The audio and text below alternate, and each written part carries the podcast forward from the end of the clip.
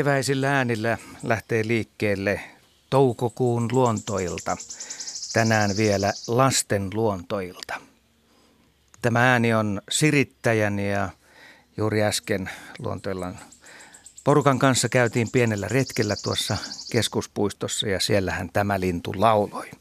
Ja tunnelma oli korkealla. Juha Laaksonen, kuinka kauan nämä sirittäjät on seutukunnalla jo ollut?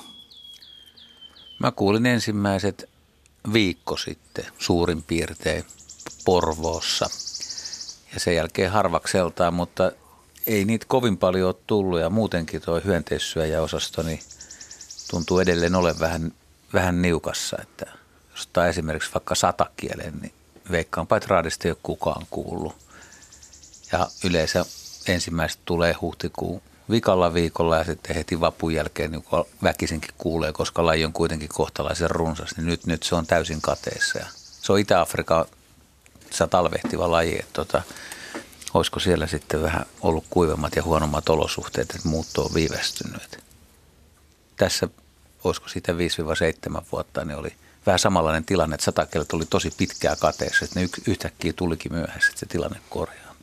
Niin tässähän on ollut vähän viileitä päiviäkin, että jos hyönteisiä ei ole ollut liikenteessä. Voiko se olla syynä? No, en mä oikein tiedä. Musta taas toisaalta on ollut ihan hyvät eteläiset ja kaakkoiset lämpimät virtaukset. Että... Ehkä no, kylmä on ollut vaan yöllä sitten. No, no. Kas, kasvimaailma on kymmenen päivää suurin piirtein myöhässä ainakin tällä etelärannikon tuntumassa. Että se laahaa kyllä perässä viime vuosina nähden. Joo, no mutta lintuhommassa se ei välttämättä mene kuitenkaan ihan, ihan samassa tahdissa. Ja sitten toisaalta niin, niin kyllä nyt joitain, joitain Afrikan muuttajia on jo tullutkin. Että tota, tämä satakieli nyt on niin kuin ehkä selvin esimerkki tai mikä tuli mieleen tuosta. Että, enkä mä tiedä, onko pajulintuja kuitenkaan vielä niin paljon. Ja kirjosiepotkin tuli vähän myöhemmin kuin yleensä, että nythän niitä rupeaa lauleskelemaan, että kuulee, kuulee joku kävelee. Tänäänkin siellä laulo muutamia, kun mentiin tuonne puistoon. Sama juttu Seppo tuli meillekin päin tuossa sanotaan vajaa viikko sitten. Tämä on siis lasten luontoilta Radio Suomen kanavalla. Ohjelmaa tehdään aina kello 20 asti, joten aikaa on vaikka millä mitalla. Täällä studiossa asiantuntijoina ovat Juha Laaksonen, Heidi Kinnunen, Jaakko Kulberi, Ari Saura ja Henry Väre. Minä olen Asko Hautaaho. Ja tänään siis otetaan mukaan nuorimpien kuuntelijoiden soittamia kysymyksiä kotimaan eläimistä ja kasveista. Puhelin numero 0203 17600. 0203 17600. Ja luontoillan sähköpostiosoite on luonto.ilta at yle.fi. Ja näitä kuvallisia kysymyksiä muuten voi sitten käydä ihailemassa vaikka jo etukäteen Yle Luonnon nettisivulta. Ja Yle Luonnon Facebookista ne löytyy myöskin. Aika tavalla sieltä Facebookista muuten on tullut meille kysymyksiä tähän ohjelmaan liittyen ja siellä on yksi hieno videokin, missä lapset esittävät erinomaisia kysymyksiä luontoillalle. Esimerkiksi sellaisen, että miksi koski vaahtoa? Onko tämä sellainen kysymys, mitä monesti esimerkiksi Arilta kysytään? No ei ole kyllä kovin usein kysynyt, että miksi nimenomaan koskivaahtoa. Usein kysytään siksi sitä, että, että miksi meren tai järven siinä rantavyöhykkeessä, varsinkin jos on tämmöinen kivikko tai hiekkaranta, että miksi siinä on vaahtoa, että onko siinä joku päästänyt saippua kun se noin vaahtoa. Ja itse asiassa siinä ei välttämättä ole mitään saippua, mutta luonnossa on tämmöisiä, esimerkiksi monet levät, ne erittää tämmöisiä samantyyppisiä aineita kuin saippuat, jotka siis vähentää sitä pintajännitettä, mitä on siinä vedessä, ja sitä aiheuttaa sen veden vaahtoamista. Ja myöskin tuota koskivesissä näitä luonnon omia saippuita voi syntyä ja sitten siinä koskessa, kun se vesi poukkoilee ja virtailee ja kuplii paljon, niin tota, syntyy sitten tämmöisiä kestokuplia ja sitä vaahtoa. Että se on ihan niin kuin luon, luonnollista siinä mielessä. Sitä voi olla aika paljon. Voi olla paikoin Jopa aika paljon. vaahtopallerot sitten purjehtivat eteenpäin. Kyllä, ja jos tulee tuulenpuuska, niin saattaa lähteä taivaalle siitä lentelemään ne vaahtopallerot tai vaahtokikkareet, mitä siinä syntyy. Toi kuulostaa hienolta. Mm. Puhelinnumero 0203 17600. Meillä on siellä ensimmäinen soittaja valmiina. Telma, oletko linjoilla? Kyllä olen. No niin, terve vaan. Mitä haluat kysyä lasten luontoillasta? Miksi hirvillä on niin monia erilaisia sarvityyppejä?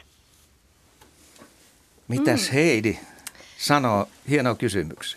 No oikeastaan tunnistetaan vain kaksi pääsarvityyppiä, mutta totta on se, että ne voi kasvaa sellaiseksi lapiomaisiksi tai sitten olla semmoiset mm, hoikemmat hankasarveksi vai hankosarveksi, kun niitä kutsutaan. Ja tota, hmm, kai ne sarvet voi lähteä kasvaa melkein mihin tahansa suuntaan, mutta mm, niin, mutta sille eläimelle ei ole hyvä, jos ne kasvaa kasvaa jotenkin ikävällä tavalla. Ähm, et ikään kuin niitä hyviä suuntia on semmoiset sivu, sivuun eteen kasvavat, jolla voi mahdollisesti pökkästä toista eläintä tai sitten töniä lumia mahdollisesti. Ähm, miksi niitä on niin monta erilaista?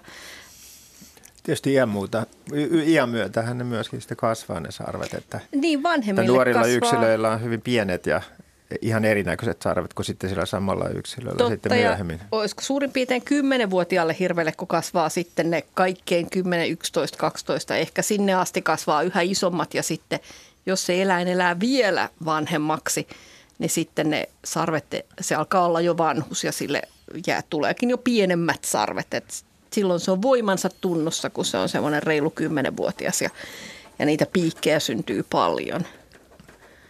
Mutta todella niin nuorilla on, nuorilla on pienemmät sarvet ja siitä sitä ikääkin voi jonkun verran päätellä. Hei, jos ajatellaan tällaista syksyistä taistelutilannetta hirvillä, niin kummilla sarvilla pärjää paremmin? Ja, Pitääkö olla lapiot? En uskalla ottaa tuohon silleen kantaa, koska tota, varmaan se on myös vastustajan muistakin taidoista kiinni kuin sarven koosta. Ja niitä naaraita tuntuu miellyttävän ne kummatkin sarvityypit kuitenkin, koska kumpikin sarvityyppi, sekä se semmoinen lapiosarvinen että semmoinen hankasarvinen, kummatkin on säilyneet. Että jos naaraat aina valitsis puolisokseen toisen näköisiä, niin kyllä ne väärät häviäisi. Että selvästi kumpikin toimii. Yksi tykkää lapiosta ja toinen hangosta. Niin. Ja ratkaiseeko kisan kuitenkin hartioiden leveys?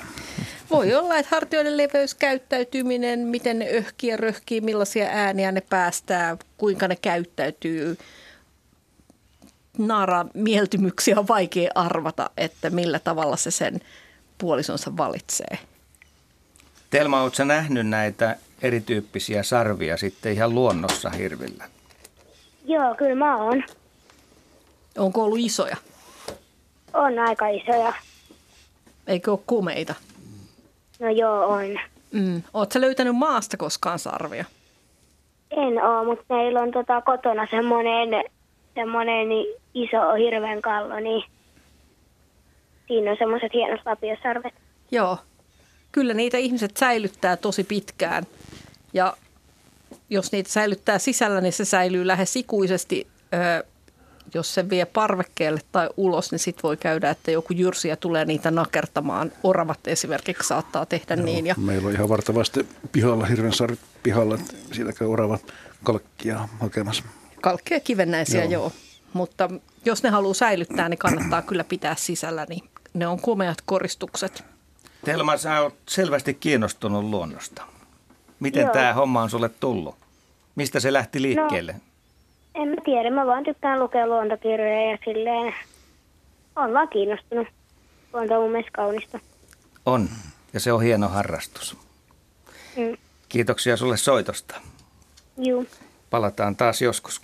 Hei hei. Juu. Hei hei. Moi moi. Seuraavaksi linjoilla on Hanna.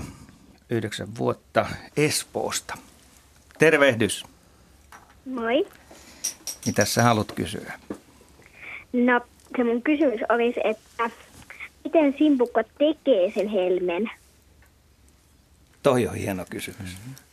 Joo, se on tosi hieno, hieno kysymys sinänsä. Tota, oikeastaan simpukka, jos nyt puhutaan siitä helmisimpukasta, joka nyt on se varsinainen helmentekijäsimpukka, mikä meilläkin on, eli raakku, joka itse asiassa on ainakin täältä Etelä-Suomesta jo aika lailla niin kuin kado, kadonnutkin, että on jo aika uhanalainen laji, niin se, tota, se oikeastaan syntyy vahingossa se helmi.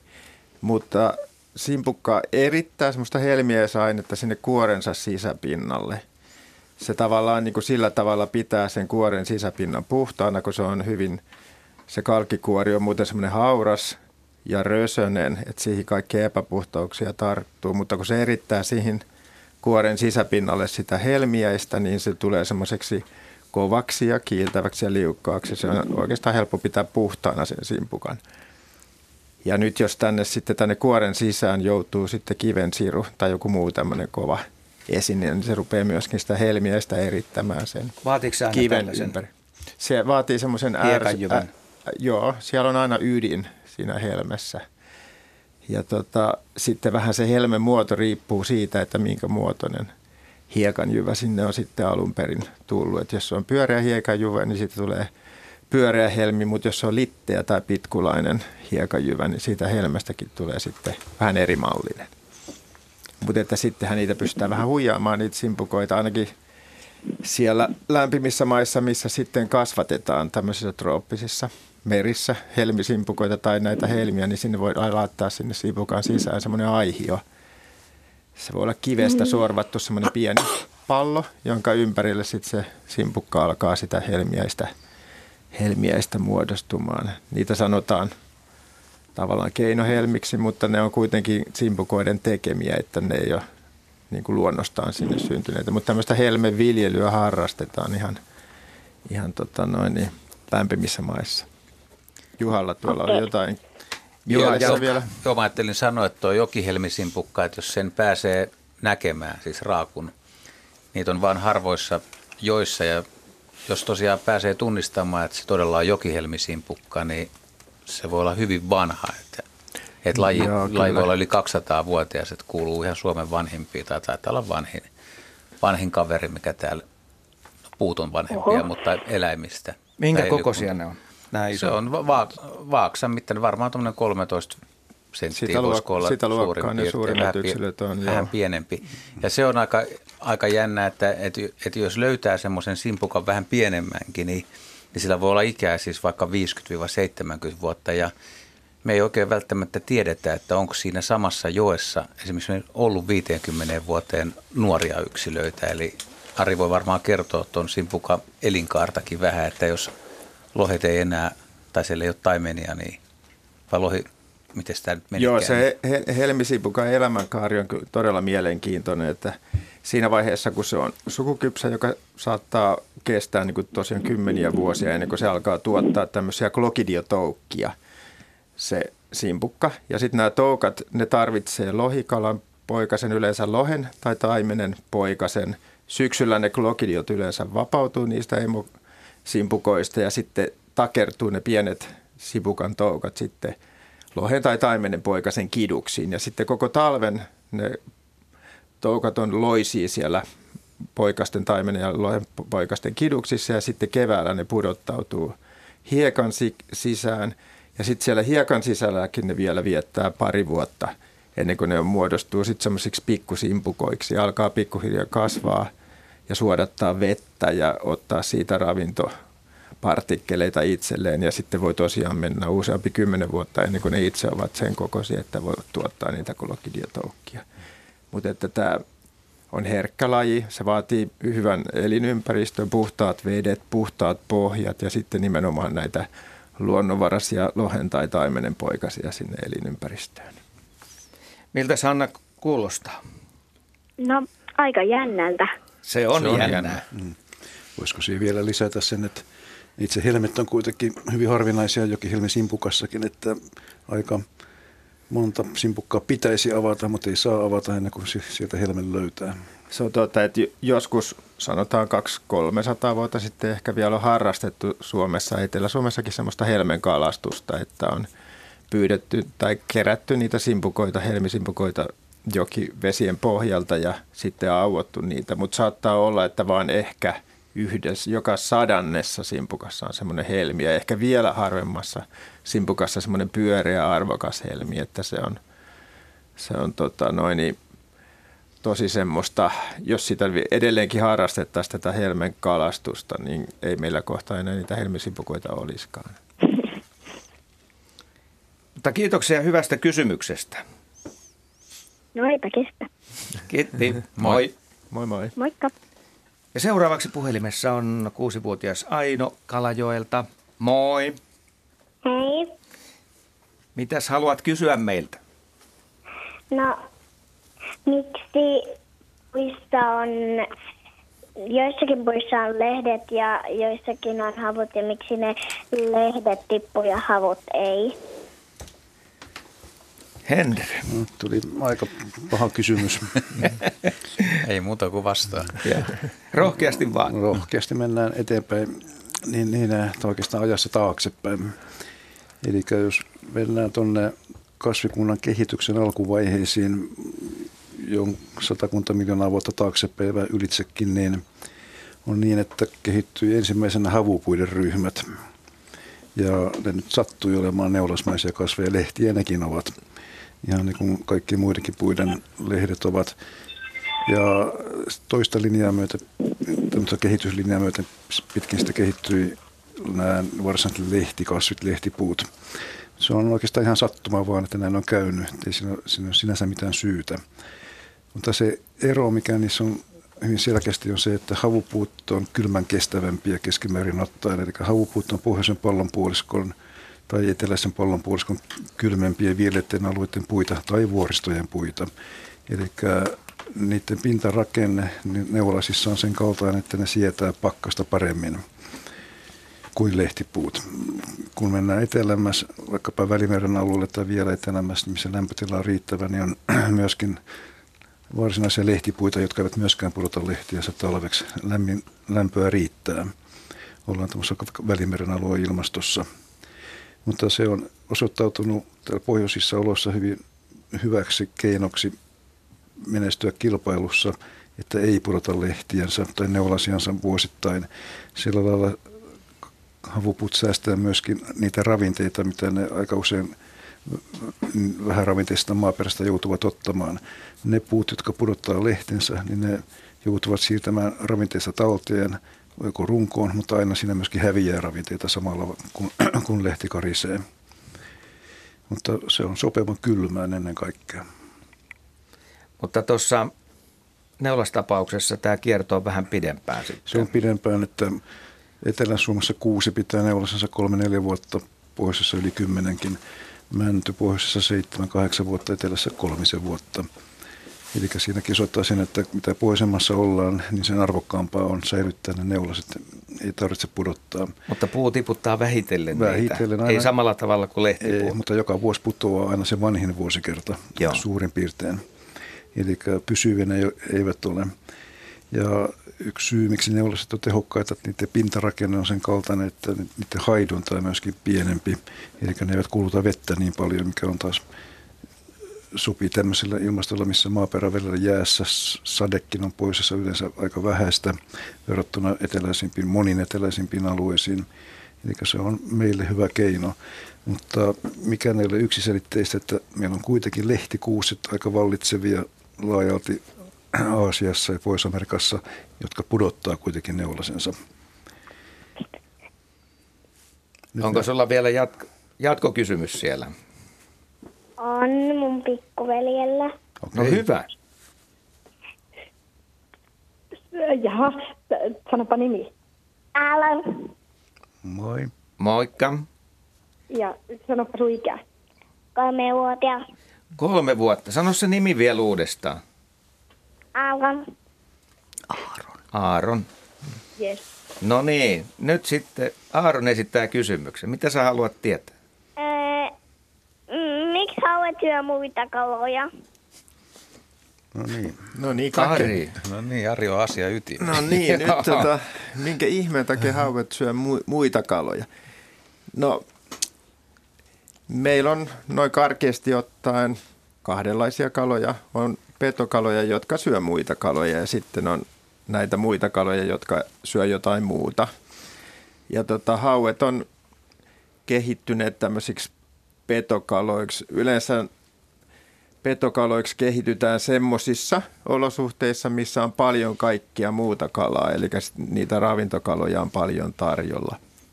Ja niillä on myös tapahtunut tämmöinen kehittyminen pitkän ajan kuluessa. Ja koska se on petokala, niin sillä on tietenkin myös niin kuin terävät ja pitkät hampaat, että se saa niitä muita kaloja kiinni.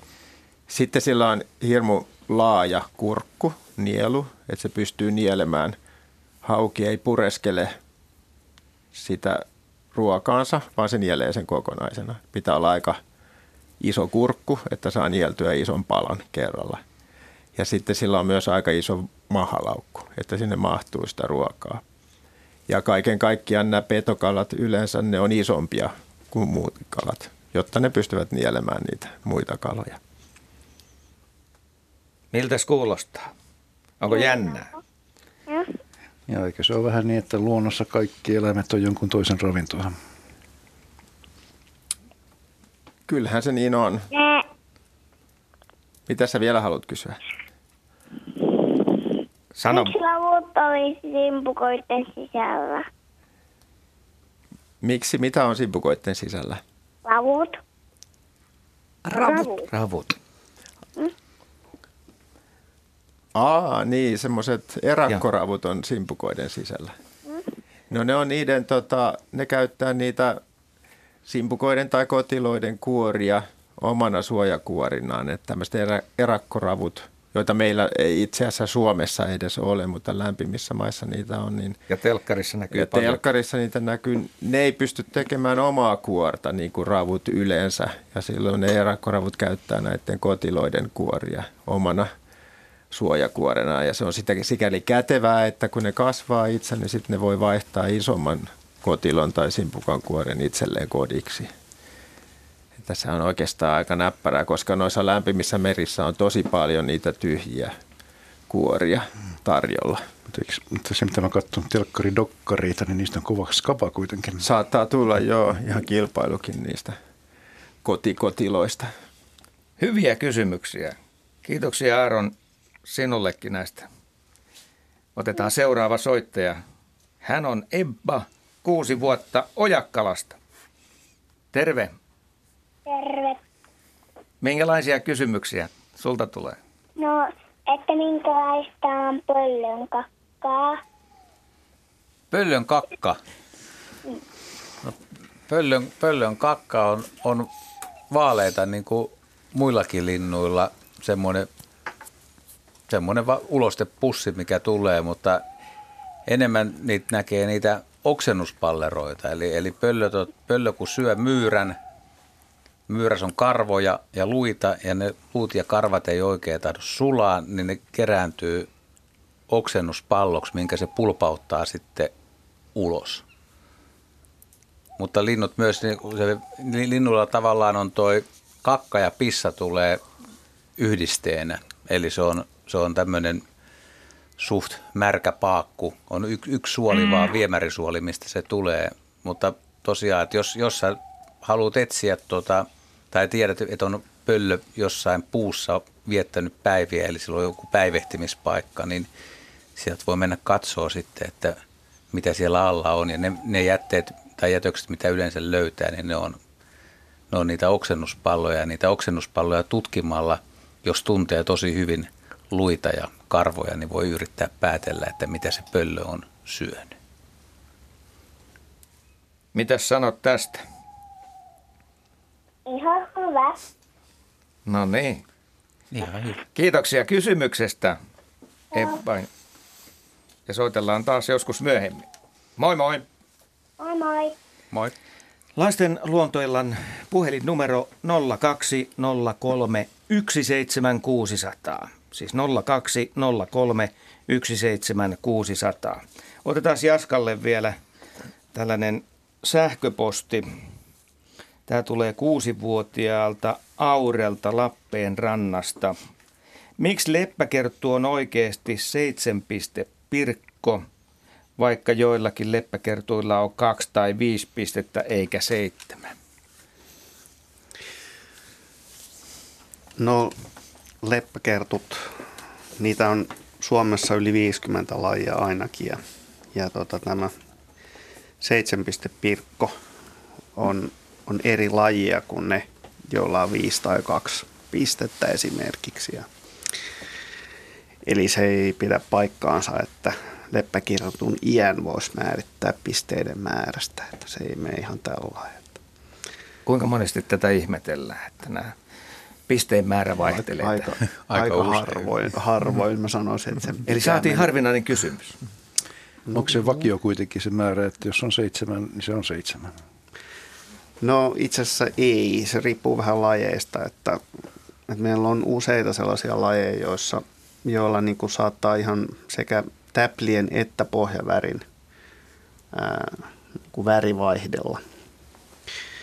Ja jotkut on niinkin, niinkin vaihtelevia, että siinä voi olla tyyliin kahden täplän tai 24 täplän niin kuin settejä samalla lajin sisällä. Että, että esimerkiksi tämä Harlekiinipirkko, jota Suomesta on viime vuosina löydetty, joka on tämmöinen kauko-idästä kotoisin oleva ja varsin aggressiivinen peto, petolaji, niin, niin se esimerkiksi on hyvin tämmöinen vaihteleva ulkonäöltään. Kello on 18.30. Kuuntelette Radio Suomen kanavalla lasten luontoiltaa. Juha, sulla on tähän. Joo, ei mä ajattelin, että jotkut nämä nuoret, nuoret pirkot, niin nehän on, nehän on aika niin kuin vaaleita ennen kuin ne tulee punertaviksi. Ne on semmoisia kellon vaaleja, kellertäviä ehkä. Joo, ja niissä ei välttämättä ole täpliä silloin. Mm. Siis, ähm, tämä liittyy siihen, että kun kovakuoriainen kuoriutuu kotelosta, silloin on täydellinen muodonvaihdos, niin, niin nämä, siinä vaiheessa, kun se on saanut nämä peitin siipänsä täyteen mittaan niin, ja ne ei ole vielä kovettunut, niin, niin nämä värit ei vielä tule esiin. Että ne tulee sitten vasta, kun se kuivuu.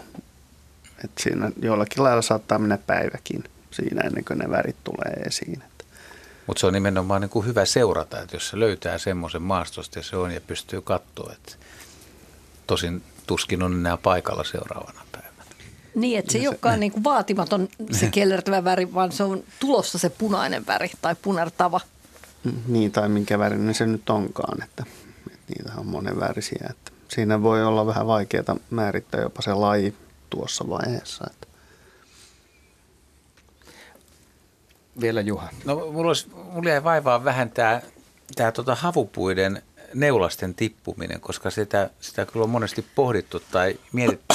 Ja jos sä jäät, tai sä katot puita tuolla maastossa, niin, niin miten se puu, miten se niin kuin jakaantuu, kun joskus niin kuin, eihän ihminen pysty välttämättä seuraamaan, mistä on tippunut niitä. Jos se kierto on koko ajan päällä, niin, niin jos sä katsot jotain oksaa, niin miten se tavallaan jakaantuu niihin oksiin? Tämä on nyt vähän samaa jatkoa siihen, että miten se puu niin kuin pystyy – Miten se tapahtuu siinä puusta tietystä oksasta tippuu, että se kuitenkin näyttää suht tasaiselta koko ajan? Mm, jos sä otat, tutkit tätä ottamalla kuvan joka viikko samasta puusta samasta kohtaa, niin huomaat, miten se tapahtuu. Mutta käytännössä käy niin, että mitä vanhempi neulanen, jotka on tietysti kolme vuotta vanha neulanen, on kaikki sama vuosikertaa sitten tässä puussa. Mitä vanhempi neulanen se on, se pikkuhiljaa kuitenkin myöskin rappeutuu – solukuolemia tulee, kannattaa luopua. Ja usein neulaset varisee jo alkukeväästäkin. Nyt tähän on jo varisun neulasilla kuinka paljon, mutta kyllä niitä tulee pitkin matkaa, eikä ne kaikki kerrallaan tietenkään tuu sieltä. Mä en ihan varma, mitä sä kysyt. No kun mä ajattelin sitä, että onko ne siinä oksan kärjessä, niin onko ne onko niistä osa vierekkäin vai onko ne, että joka toinen tippuu? Tai että ei, miten se on ei, jakaantuu no, siihen? No, on peräkkäin. Ja jos meillä on perusoksa, jos olisi haaraton, mutta onneksi siinä on ne haarat. Aina kun tulee uusi haara, niin sen alapuolella olevat ovat vanhaa vuosikertaa ja sen yläpuolella olevat ovat uutta vuosikertaa. Eli oksien määrästä, sivuhauren määrästä näkee, minä vuonna mikin on kasvanut. Ja koko kuusen oksaa katsot, niin se latvimainen kerkkä on yhden vuoden kasvusto. Sen Kyllä. alapuolella on haarat. Ja sen alapuolella on toisen vuoden kasvusto. Tulee haara, sen alla kolmannen vuoden kasvusto. Joo. Ja tippuuko sieltä tosiaan se yksi haara sitten tavallaan no, niin kuin tiet, yhden vuoden y- aikana, jo. mutta se tippuu kumminkin niin kuin vähitellen. Väh, joo, joo, nyt mä tajusin, joo, joo. tämä on varmaan monelle kuitenkin vähän epäselvä tämä, että mitä siinä tapahtuu, mutta nyt kannattaa seurata. Kyllä. Otetaan seuraava soittaja. Roope on puhelimessa, ikää 10 vuotta. Hän soittaa Talmasta. Terve. Moi. Mitä eroa on mehiläisellä ja kimalaisella? Jaska vastaa. No, jos ajatellaan ulkonäköä, niin kimalaiset on näitä tukevia, hyvin karvaisia mesipistiäisiä, joilla on usein mm, selkeästi erilaisia värejä takaruumissaan ja, ja voi olla muuallakin. Ja mehiläiset taas on äh, hyvin kapea, kapeita verrattuna kimalaisiin eikä niin karvaisia – näyttää kaljulta melkeinpä kimalaisiin verrattuna. Ja, ja niiden yleisväritys on tuommoinen hieman mm, ehkä oranssin ruskehtava. Ja sitten jos ajatellaan noin muuten, niin, niin kimalaisten ja mehiläisten erona on myös tämmöinen, että, että mehiläisyhteiskunta on monivuotinen. Eli se on ja, ja jatkaa elämäänsä ja silloin kun kuningatarkin kuolee, niin jokin muu kuningatar astuu sen tilalle. Ja, ja nämä työläisyhteiskunta myös, siellä koko ajan syntyy uusia työläissukupolvia ja, ja se mihiläispesä on aina täynnä näitä työläisiä. Ja kimalaisilla taas tämä homma menee sillä, että aina kesän loputtua niin, niin yhteiskunta tuottaa kimalaiskoiraita, kuhnureita ja kimala, kimalaisnaaraita. Ja mm-hmm. sitten parittelun jälkeen niin sekä työläiset että nämä, nämä koiraat kuolee. Ja nämä kimalaisnaaraat, jotka on hedelmöittynyt, niin ne menee talvehtimaan johonkin suojaisiin paikkoihin. Mm-hmm. Ja tota, sitten nämä kun uudet kuningattaret aloittaa uuden kimalaisyhteiskunnan sit seuraavana vuonna talvehti, talvehtimisen jälkeen. Et Okay. Tämmöiset erot näillä on. Miten sä Jaska vielä sanot siihen, että moni mieltää tämän mehiläisen tuotantoeläimeksi? Onko näitä luonnonvaraisia mehiläisiä paljon Suomen luonnossa? Ei kyllä säännöllisesti ole. Että välillä niitä karkailee ihmisiltä, mutta mehiläinen ei, ei oikein pärjää Suomen luonnossa täysin villinä, mutta, mutta välillä niitäkin on. Että, mutta ne on yleensä jossain vaiheessa sitten päässyt karkaamaan mehiläishoitajilta, että ne yrittää ottaa kyllä kiinni. Joskus kun mehiläis, mehiläispesissä on, on oikein menestykselliset olosuhteet, niin saattaa jakautua ja, ja silloin näiden niin kuin pesästä lähtevien uuden kuningattaren esimerkiksi, niin, niin se mukaan lähtee osa työläisistä että ne jakautumalla lisääntyy nämä yhteiskunnat. Tulee puihin valtavia palloja joskus, kun joku Joo, pesällinen ne, ne, mehiläisiä lähtee liikkeelle. Joo, ja, ja ne työläiset peittää, ääni. Oh. peittää kuningattaren niin kuin työläismassalla ja suojelee sitä. Tällaisia vastauksia sulle. Joo, kiitoksia. Kiitoksia kysymyksestä. Hei hei. Joo, hei. Moi. Moi. Otetaan Moi. Lini, Lilja seuraavaksi tähän lasten luontoiltaan täältä Helsingistä. Terve. Ja mitä sä haluat kysyä meiltä? Että uusiksi kotilot sen niiden kuoren? Mitä Ari Joo, sanoo? Hyvä, hyvä kysymys, että koska kotilokin kasvaa ikänsä myö, tai koko ikänsä suurin piirtein, mutta se ei uusi sitä koko kuorta, vaan se tapahtuu niin, että jos on esimerkiksi tämmöinen kierteinen kotilo, niin siihen suuaukon reunaan – kasvaa lisää sitä kalkkikuorta sitä mukaan, kun se kotilokin kasvaa. Ja mitä isommaksi se kotilo kasvaa, niin sen isommaksi se suuaukko muodostuu, jotta se itse eläin mahtuu sinne kuorensa sisään. Ja jos katsoo tarkkaan jotain kotilon kuorta, niin siinä voi nähdä semmoisia ikään kuin kasvurenkaita, että se kasvaa aina silloin, kun on Suomessa yleensä kesäaikaan, kun on paljon ravintoa ja, ja tota, ne on aktiivisia, niin silloin siihen muodostuu se semmoinen uusi kerros siihen kotilon suuaukolle sitten. Mutta ne okay. ei varsinaisesti sitä koko kuorta ne ei vaihda, vaan se kuoren osa, mikä on siellä, jos se on tämmöinen kiekkomainen kotilo, niin mikä on siellä keskipisteessä, niin se on kaikkein vanhin osa siitä. Ja jos se on tämmöinen, tämmöinen niin tötterämäinen kotilo, niin siellä suipon päässä oleva osa siitä kuoresta niin on kaikkein vanhinta. Ja sitten siinä, siinä tota suuaukon reunamilla oleva kuori, niin se on sitä uusinta kuorta. Okei. Okay. Hmm. Sitten entäs jos se kuori on mennyt rikki, niin mitä niin kuin silloin? No se pystyy just, jos, jos se kuori murtuu sieltä kaikkein vanhimmasta osasta, sieltä päästä, sieltä tötterön päästä, jos sieltä lähtee vaikka pala pois, niin sitä se ei juurikaan pysty uusimaan, mutta jos siinä kuoren reunassa, siinä mistä se tulee uloskin sieltä kuoresta, niin jos siitä vaikka lähtee pala pois, niin se kyllä korjaantuu sitten siinä samalla, kun se muodostaa sitä uutta kuorta siihen, kasvattaa sitä uutta kuorta siihen reunaan. Siinä saattaa jäädä semmoinen pieni arpi tai kolo, mutta että kyllä se pystyy semmoisen pienen kolhun siitä paikkaamaan kyllä. Okei. Okay. Pystyykö kotilon iän laskemaan renkaista? Joissain oloissa kyllä Joo, pystyy. periaatteessa joo, mutta siihen tarvitaan varmaan asiantuntemusta. Joo.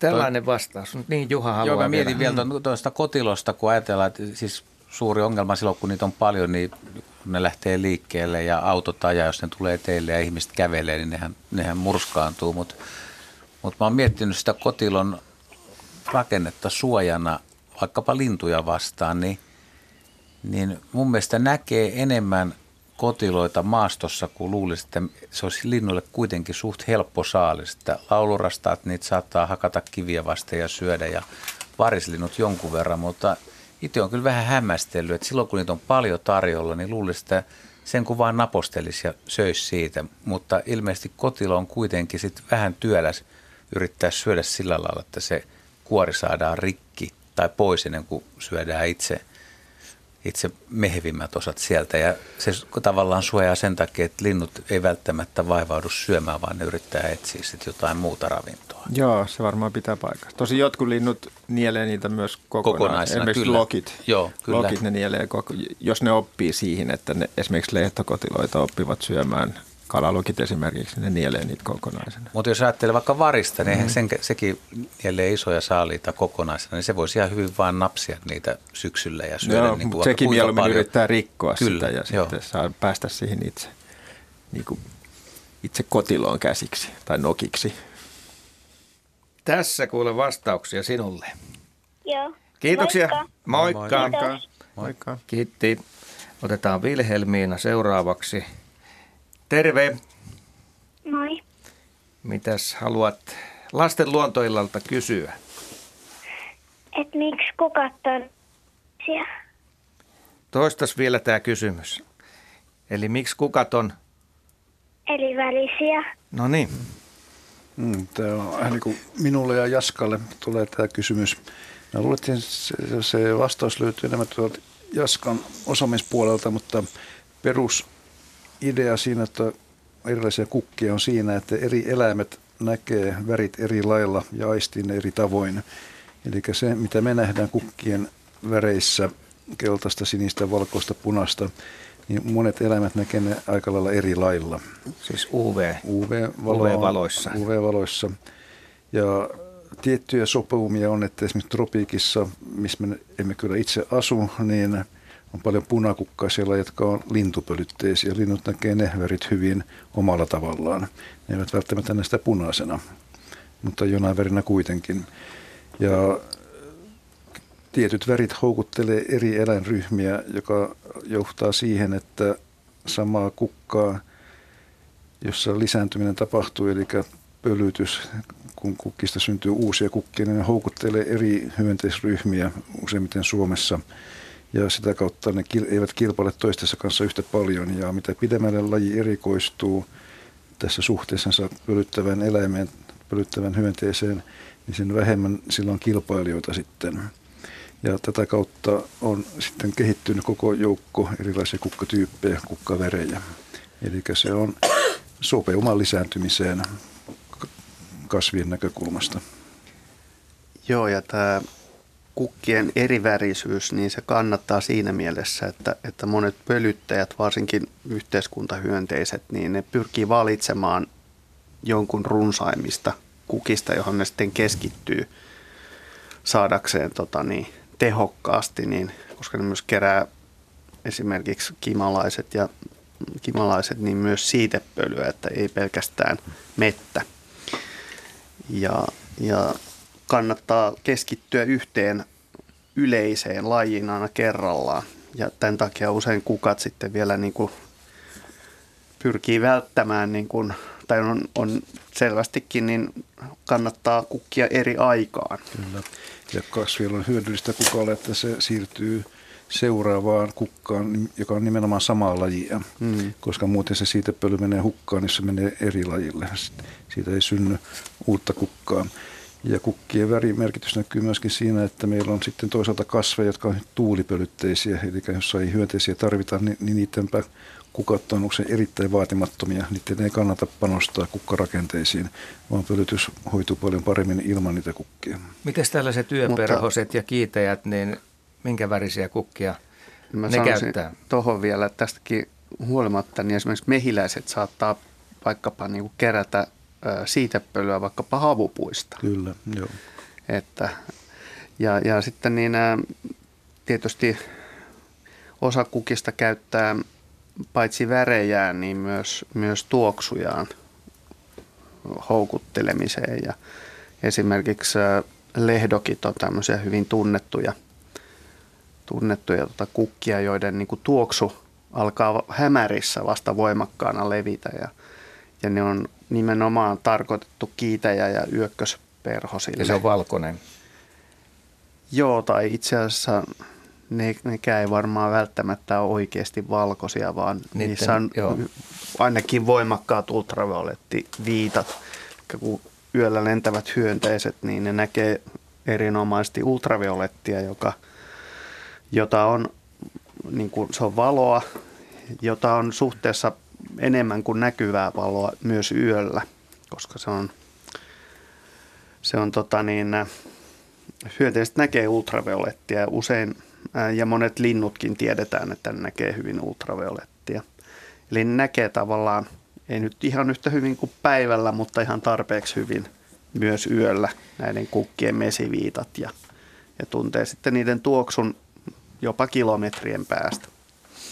Heidi. Eikö viime aikoina tullut semmoinen tutkimus, että, että jotkut kukat voisivat jopa niin kuin kuulla lähestyvän tuommoisen pölyttäjän pyrinän.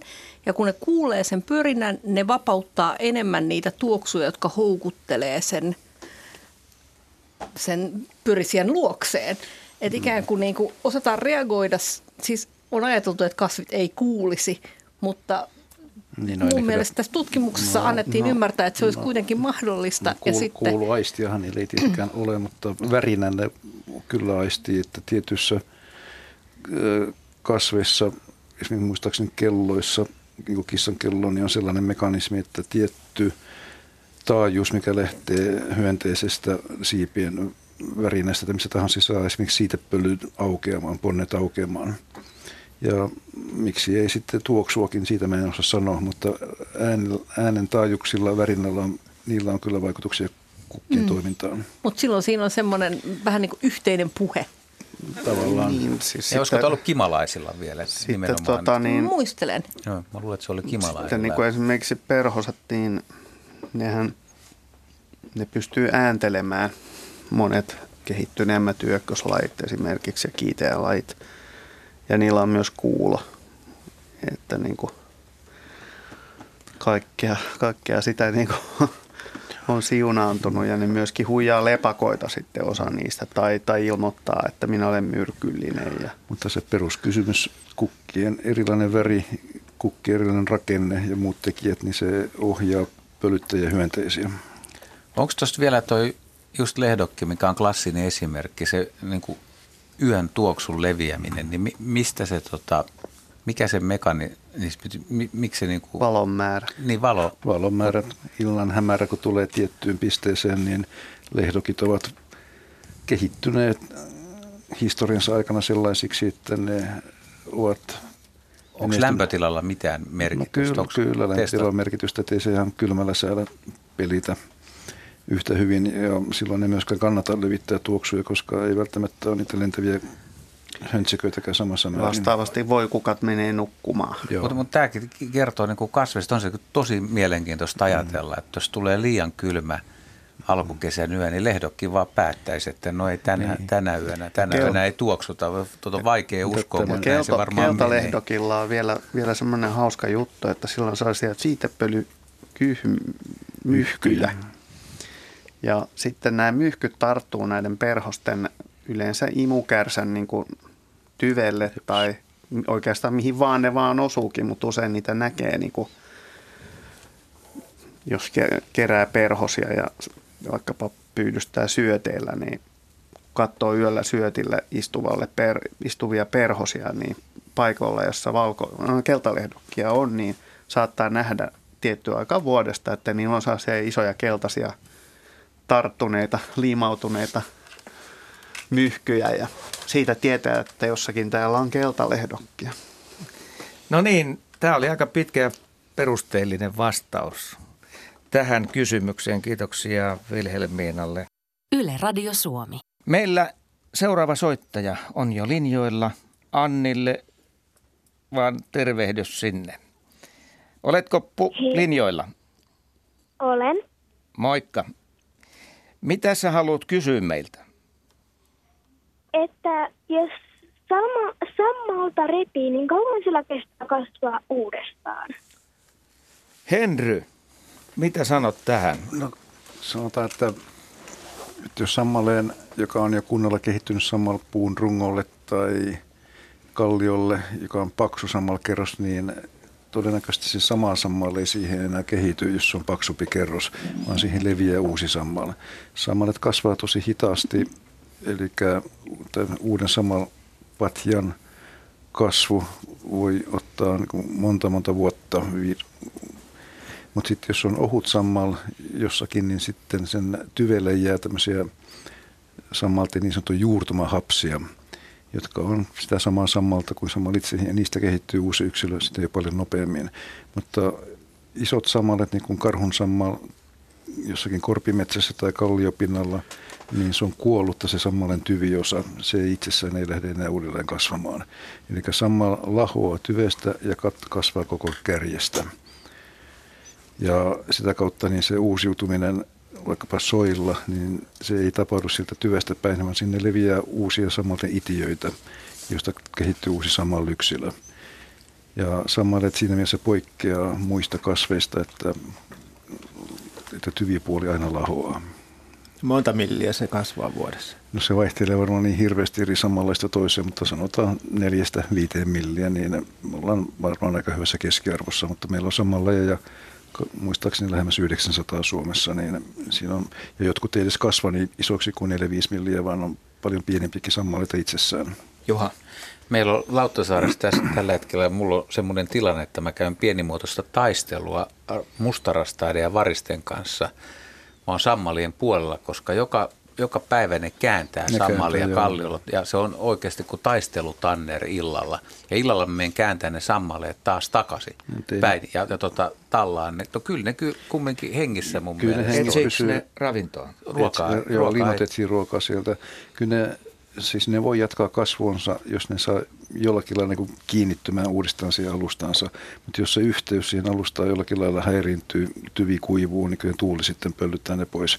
Eli ne pitäisi pystyä mieluummin kostiana niin hyvin painamaan siihen, että se kosteus, mikä tulee nyt yleensä taivaalta päin, mutta sadevesi myöskin valuu pitkin maanpintaa, että se ei pääse kuivumaan. Pitkän kuivuusjakson jälkeen niin se veden täytyy tulee jostakin muualta. Mutta kyllä se samalla, jos se irtoaa vaikka kallion pinnasta ja sen siirtää Joo, sen muualle ja jos se saa olla rauhassa, niin sehän rupeaa kasvamaan siinä Joo, uudessakin täysin- paikassa. mahdollista, jos se vaan saa sen tarttumapinnan Joo. muodostettua ennen kuin tuuli pöllyttää sen pois, koska sehän ei ole kiinni missään. Juurtumahapsilla se pysyy kiinni normaalisti nä- näissä pinnoissa, mutta jos se yhteys häiriintyy, niin onhan se hyvin, hyvin altis erilaisille puuskille. Mä uskon kyllä sua, mutta kyllä mä itteni mielestä on aika hyvin saanut, saanut niin kuin tätä on tapahtunut vuosien Joo, varrella mä- aina ja mä jotenkin on painanut sitä. Joo. Muutenhan ne lähtisi kaikki tai, tai todellakin ei, siis kuolisi. Kyllä, ei, kyllä se onnistuu. Samalla puutarhojakin rakennetaan sillä lailla, että tuodaan samalla jostakin ja se laitetaan pinnalle niin, että se ei lähde liikkeelle. Olisiko se ollut konsteja, että tota, miten näitä variksia mustarastaita voisi kouluttaa, että ei meidän sammalia. ei meidän sammalia saa joka ilta kääntää. Ei, kyllä, kyllä sä oot nyt Mission Impossible on sulla. Että, tai, sitten, tai sitten sulla on, kun sä aina mainostat elät älykkyyttä, niin sitten sulla on kyllä älykkäitä siellä, jos sä saat koulutettua. Tänään taisi olla keskuspuistossa ihan samannäköistä meininkiä. Kyllä se on. Siellä oli käänneltyä sammalta. Ja usein kalliopinnalla, missä on tämmöistä Joo. niin kuin aika pientä sammalmätästä, niin ne on niin helppo nostaa ja siirtää. Ja se on sama kuin perustaa samalla puutarhan se suurin riski, että siinä tulee linnut, jotka nostelee niitä sammalia pois. Ja sen takia niin pistää verkot päälle. Eläinten tottelevaisuus ei ole välttämättä älykkyyden merkki. Tämä oli Henry kommentti. Kiitoksia Anni soitosta. Kello on 19.05. Jatketaan lasten luontoiltaa. Täällä studiossa asiantuntijoina ovat paikalla Heidi Kinnunen, Jaakko Kulberi, Juha Laaksonen, Ari Saura ja Henry Väre. Ja minä olen Asko Hautaaho. Ja me, meille on tullut myös näitä kuvallisia kysymyksiä. Otetaan näistä nyt kaksi ihan peräkkäin. Ja tämän ensimmäisen kuvan ja viestin on lähettänyt pikkutyttö Sofia ja Minna Rengosta Nevilän kylästä Hämeenlinnan kupeesta. Kuvan näitä suluissa tunnistinko oikein elukan, seikkaili pihallamme ja seurasin sitä hyvän tovin tyttärini 3V kanssa.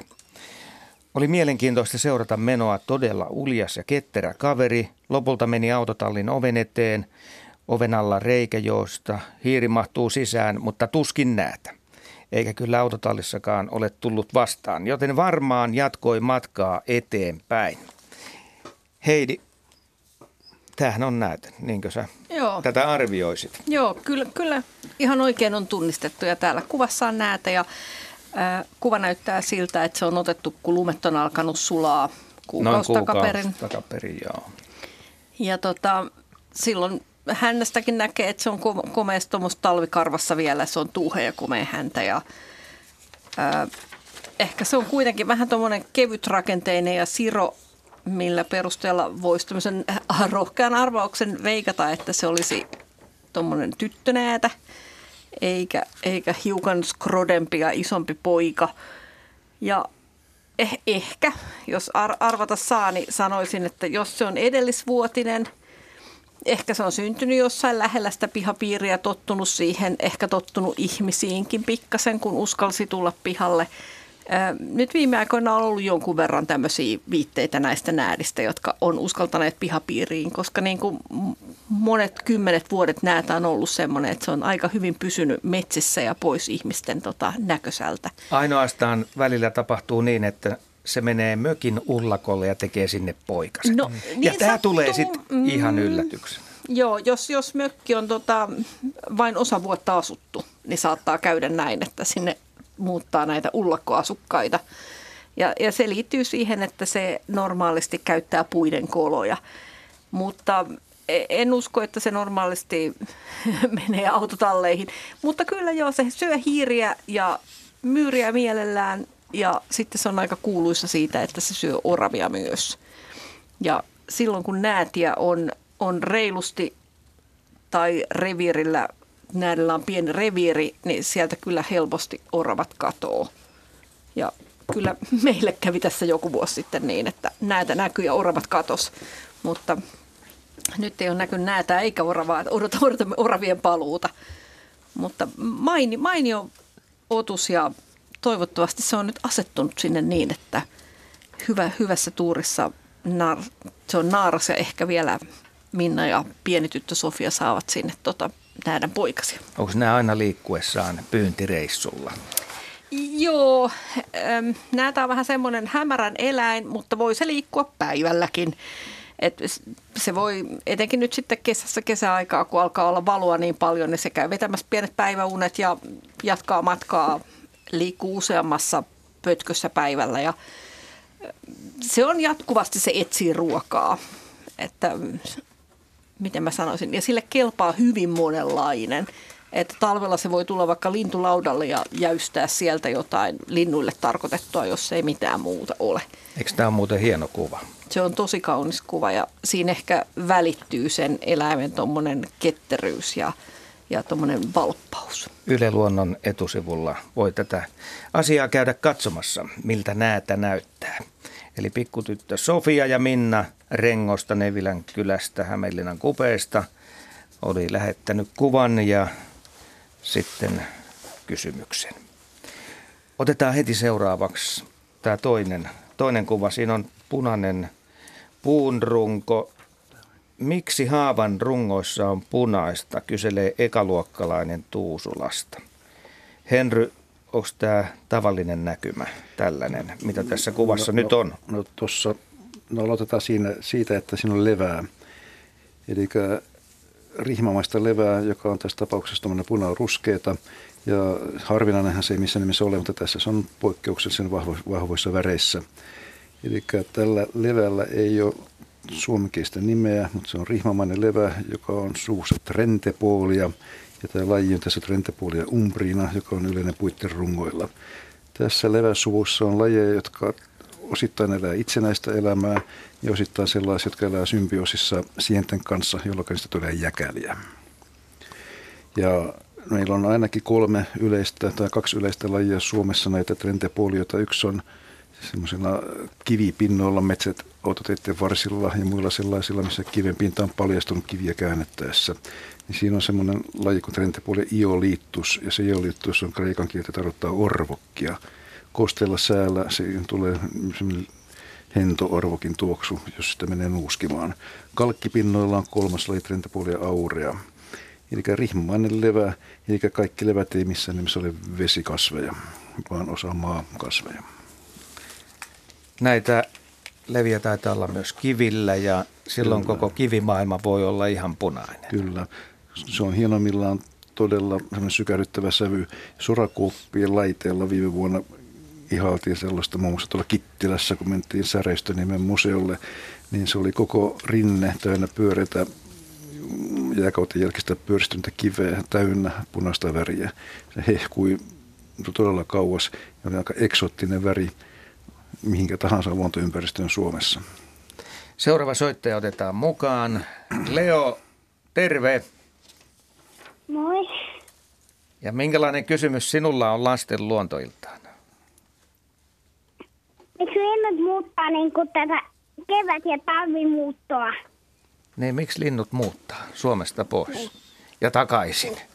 Joo, se on, se on hyvä kysymys ja moni miettii, miettii tätä, että miksi tänne pitää kesäksi saapua, jos vaikka talvehtii Etelä-Euroopassa tai Afrikassa ja ajatellaan, että siellä on lämmintä ja mukavaa ja syötävää, mutta tilanne ei kuitenkaan välttämättä ole ihan sillä lailla, että talviolosuhteet siellä on hyvät, linnuilla on sopivan lämmintä, löytyy ruokaa, eikä ole välttämättä kovin paljon petoja. Siellä on hyvä viettää talvi. Suomessa on liian kylmä ja Suomesta ei löydy ruokaa. Sitten kevään tullen, niin sielläkin alkaa siellä talvehtimisalueella, niin sielläkin saattaa olla tilanne, että siellä osa lajeista, jotka on siellä paikallisia, eli viettää siellä ympäri vuoden, niin niillä alkaa, ne, ne pesii, niin ei siellä loppujen lopuksi olekaan pesivälle linnustolle niin paljon tilaa, eikä ravintoa, eikä ympäristöä, ei pesimäpaikkaa. Ja, Joo, mutta tästä pesimisestä puheen ollen, niin mä näin tänään tuolla Finnossa, niin oli oli telkkiä poikue. Oliko? Joo. Oli.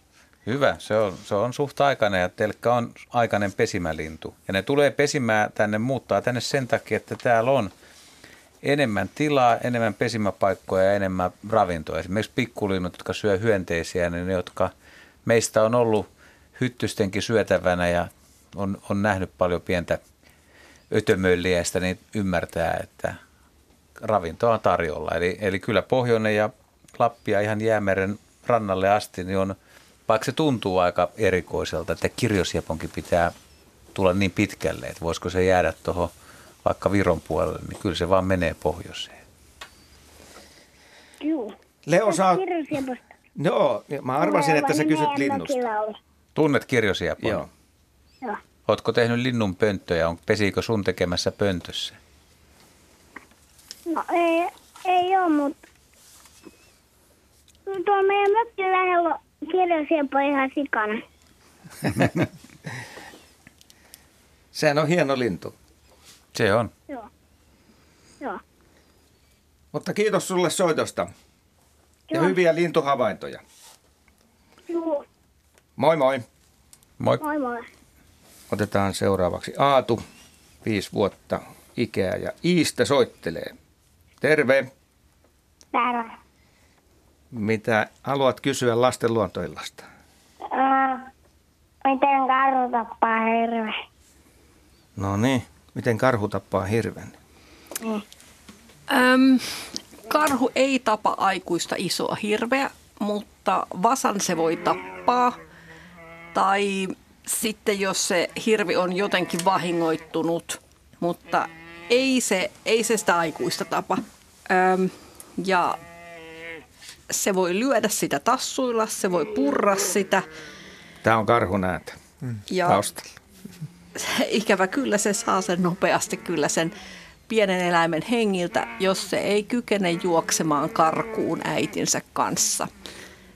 Mutta se hetki, jolloin se hirven vasa on vielä niin pieni, että se ei karhua karkuun pääse, niin se ei ole pitkä aika, vaan aika nopeasti ja oikeastaan hyvin nopeasti syntymän jälkeen muutaman tunnin sisällä se vasa kävelee jo äitinsä perässä ja kyllä se ensimmäisten viikkojen aikana rupeaa saamaan jo kohtuullista vauhtia siihen liikkumiseensa. Et se aika, jolloin karhu voi saada hirven vasan kiinni, on onneksi lyhyt. Ainakin sen vasan kannalta. Karhun kannalta tietenkin se on, se on melkein lottovoitto. Että tällainen vastaus. Kiitoksia sinulle so- soitosta. Onko sulla vielä lisää kysyttävää? Että mitä susi tappaa jäniksen? Miten susi tappaa jäniksen? Mm, puremalla. Ää, puremalla oikeastaan juuri sieltä, mistä se sattuu kiinni saamaan. Ja ravistelemalla sitten. Niin. Ja, ja se käy varmaan aika nopeasti, toivottavasti ainakin. Mutta nämä on varmaan nyt selvitetty. Kiitoksia, kiitoksia soitosta ja otetaan heti toinen. Kiitoksia. Kiitti, moi. Kiitos. Meillä on seuraavaksi Onni puhelimessa Kittilästä. Terve. Hei, Mitä sä kysyt meiltä? että mit, miksi öljy saastuttaa luontoa, vaikka se on itsekin luonnossa? No niin. Nyt tuli aika iso kysymys. Mm-hmm. Kun sitä luonnosta otetaan ja porataan. Niin. Niin. Tätä, Ari, aloitat sä. No se on öljy, kun on joutunut sinne maakuoreen niin kauan sitten, niin se on tavallaan muuttunut jo vähän luonnottomaksi, että luonnolla ei ole niin keinoja selviytyä sitä öljyä vastaan. Kerro ensin, mitä se on. Öljy on siis vanhoista, lähinnä vanhoista miljoonia vuosia sitten eläneistä puista muodostunutta ainetta.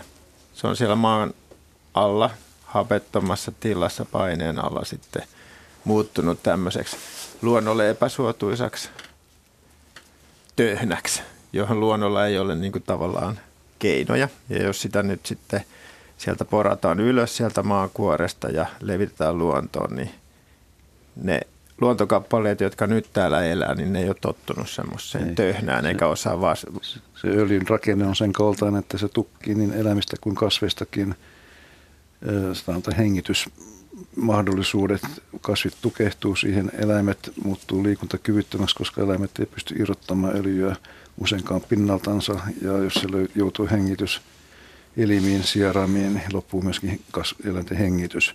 Eli se on pinta aktiivinen aine, sitä on erittäin hankala irrottaa edes puhdistamalla.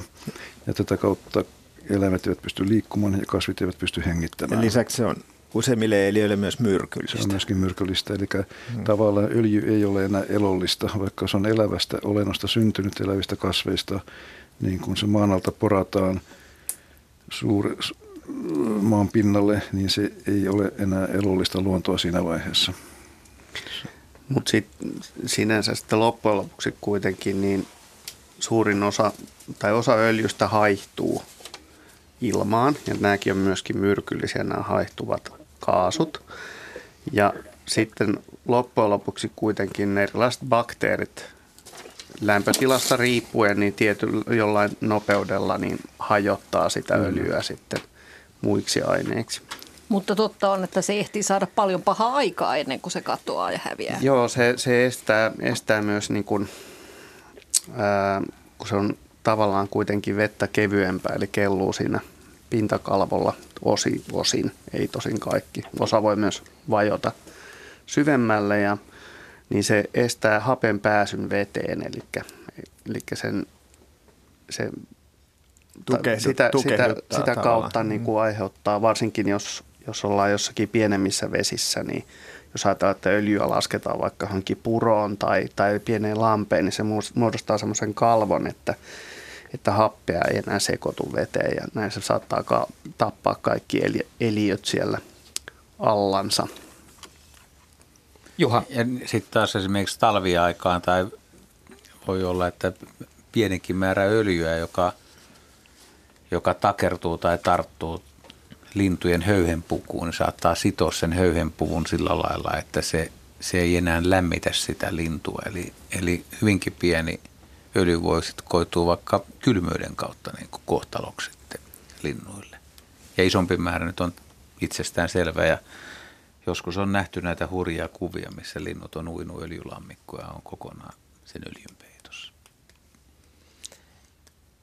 Tällaisia asioita Joo. öljyn ympärille saatiin rakenneltua. Miltä Joo. se kuulosti? Kivalta. No niin. Kiitoksia sulle soitosta. Saako kysyä lisäkysymyksen? No kysyppä. Montako tuhatta vuotta vanhaa se öljy on? No puhutaan miljoonista vuosista kuitenkin, että suurimmat öljykentät on syntynyt liitu kivihiilikaudella ja se niihin aikoihin – sanotaan, että jos mä sanon 250 miljoonaa vuotta sitten, niin ollaan hyvin lähellä oikeita lukuja, mutta aika jänne, aika väli, jolloin on syntynyt, on, on syntynyt miljoonien vuosien kuluessa, että se ei ole mikään hetken tapahtuma. Ja jotta se syntyisi, niin sen päälle on täytynyt tulla jotakin muuta ainetta, maakerrostumia ja muuta, jotta se suurissa paineissa voisi öljyksi muuttua hapettomissa oloissa. Tämä tuli nyt käsiteltyä. Kiitoksia onnisoitosta. Kiitos. Ja meillä on seuraava soittaja valmiina siellä. Aatu 12V ja Ki- Kiiminki on tämä paikka. Morjes. Moi. Minkälainen kysymys sulla on? Semmoinen, että jotkut ihmiset on eläimille allergisia, niin voiko eläimet olla ihmisille allergisia? No Voi. niin. Voi olla ihmisis, ihmisten pinnalta irtoaa ihan samalla lailla semmoista hilsettä, ää, jossa on pieniä aineita, joita kutsutaan proteiineiksi, ja ne voi ärsyttää eläimiä. Ja mun mielestä joistain kotieläimistäkin tiedetään, että ne voi allergisoitua ihmisille. Siis kissat ja koirat niinkö? Mun mielestä kyllä. Olen kuullut näistä. Että ei Miten se... tätä tutkitaan? voi voi. Kissalla ja koiralla on itse asiassa nykyään aika paljon allergioita ja se varmaan liittyy, liittyy niiden ö, ähm, sellaiseen elämään, joka on vähän epäluonnollista samalla lailla kuin ähm, ihmisilläkin on nykyään enemmän allergioita kuin vaikkapa sata vuotta sitten. Me syödään erilaista ravintoa kuin mihin me ollaan vuosimiljoonien tai ainakin satojen tuhansien vuosien aikana sopeuduttu. Äh, me ollaan kosketuksissa liian vähän erilaisten bakteerien ja pieneliöiden kanssa. Ja itse asiassa näillä kotieläimillä on ihan samanlaisia ongelmia kuin meillä, ja nekin voivat allergisoitua Onko ihmiseen. ne liikaa sisällä? On sitikoirat, sitikissat, niin ne pääsee oikeaan luontoon. Kyllä tiedetään, että nämä sityeläimet allergisoituvat, ja mitä enemmän ne syö sitä kuivaa purkkiruokaa niin, tai tämmöistä kuivamuonaa, niin sitä enemmän ne allergisoituvat.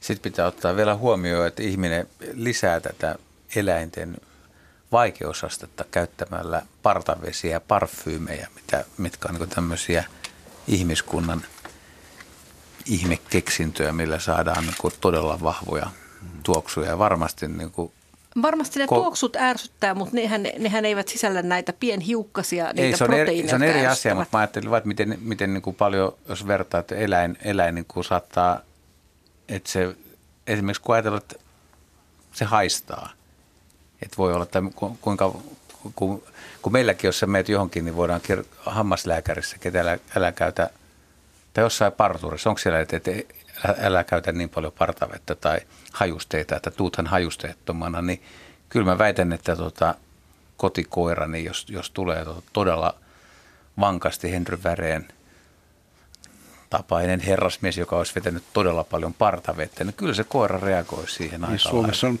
toinenkin Henry Värä kuin minä. Mutta- Mutta tuossa kun Heidi mainitsi Hilseen, niin täytyy myöskin muistaa se, että se ei ole pelkästään ihminen, vaan Hilsekin on kotelosieni, kotelosienen aiheuttama yksi yleisimmistä sienistä, mitä ihmisessä kasvaa, tämmöinen kotelosieni kuin Pitiosporum ovale.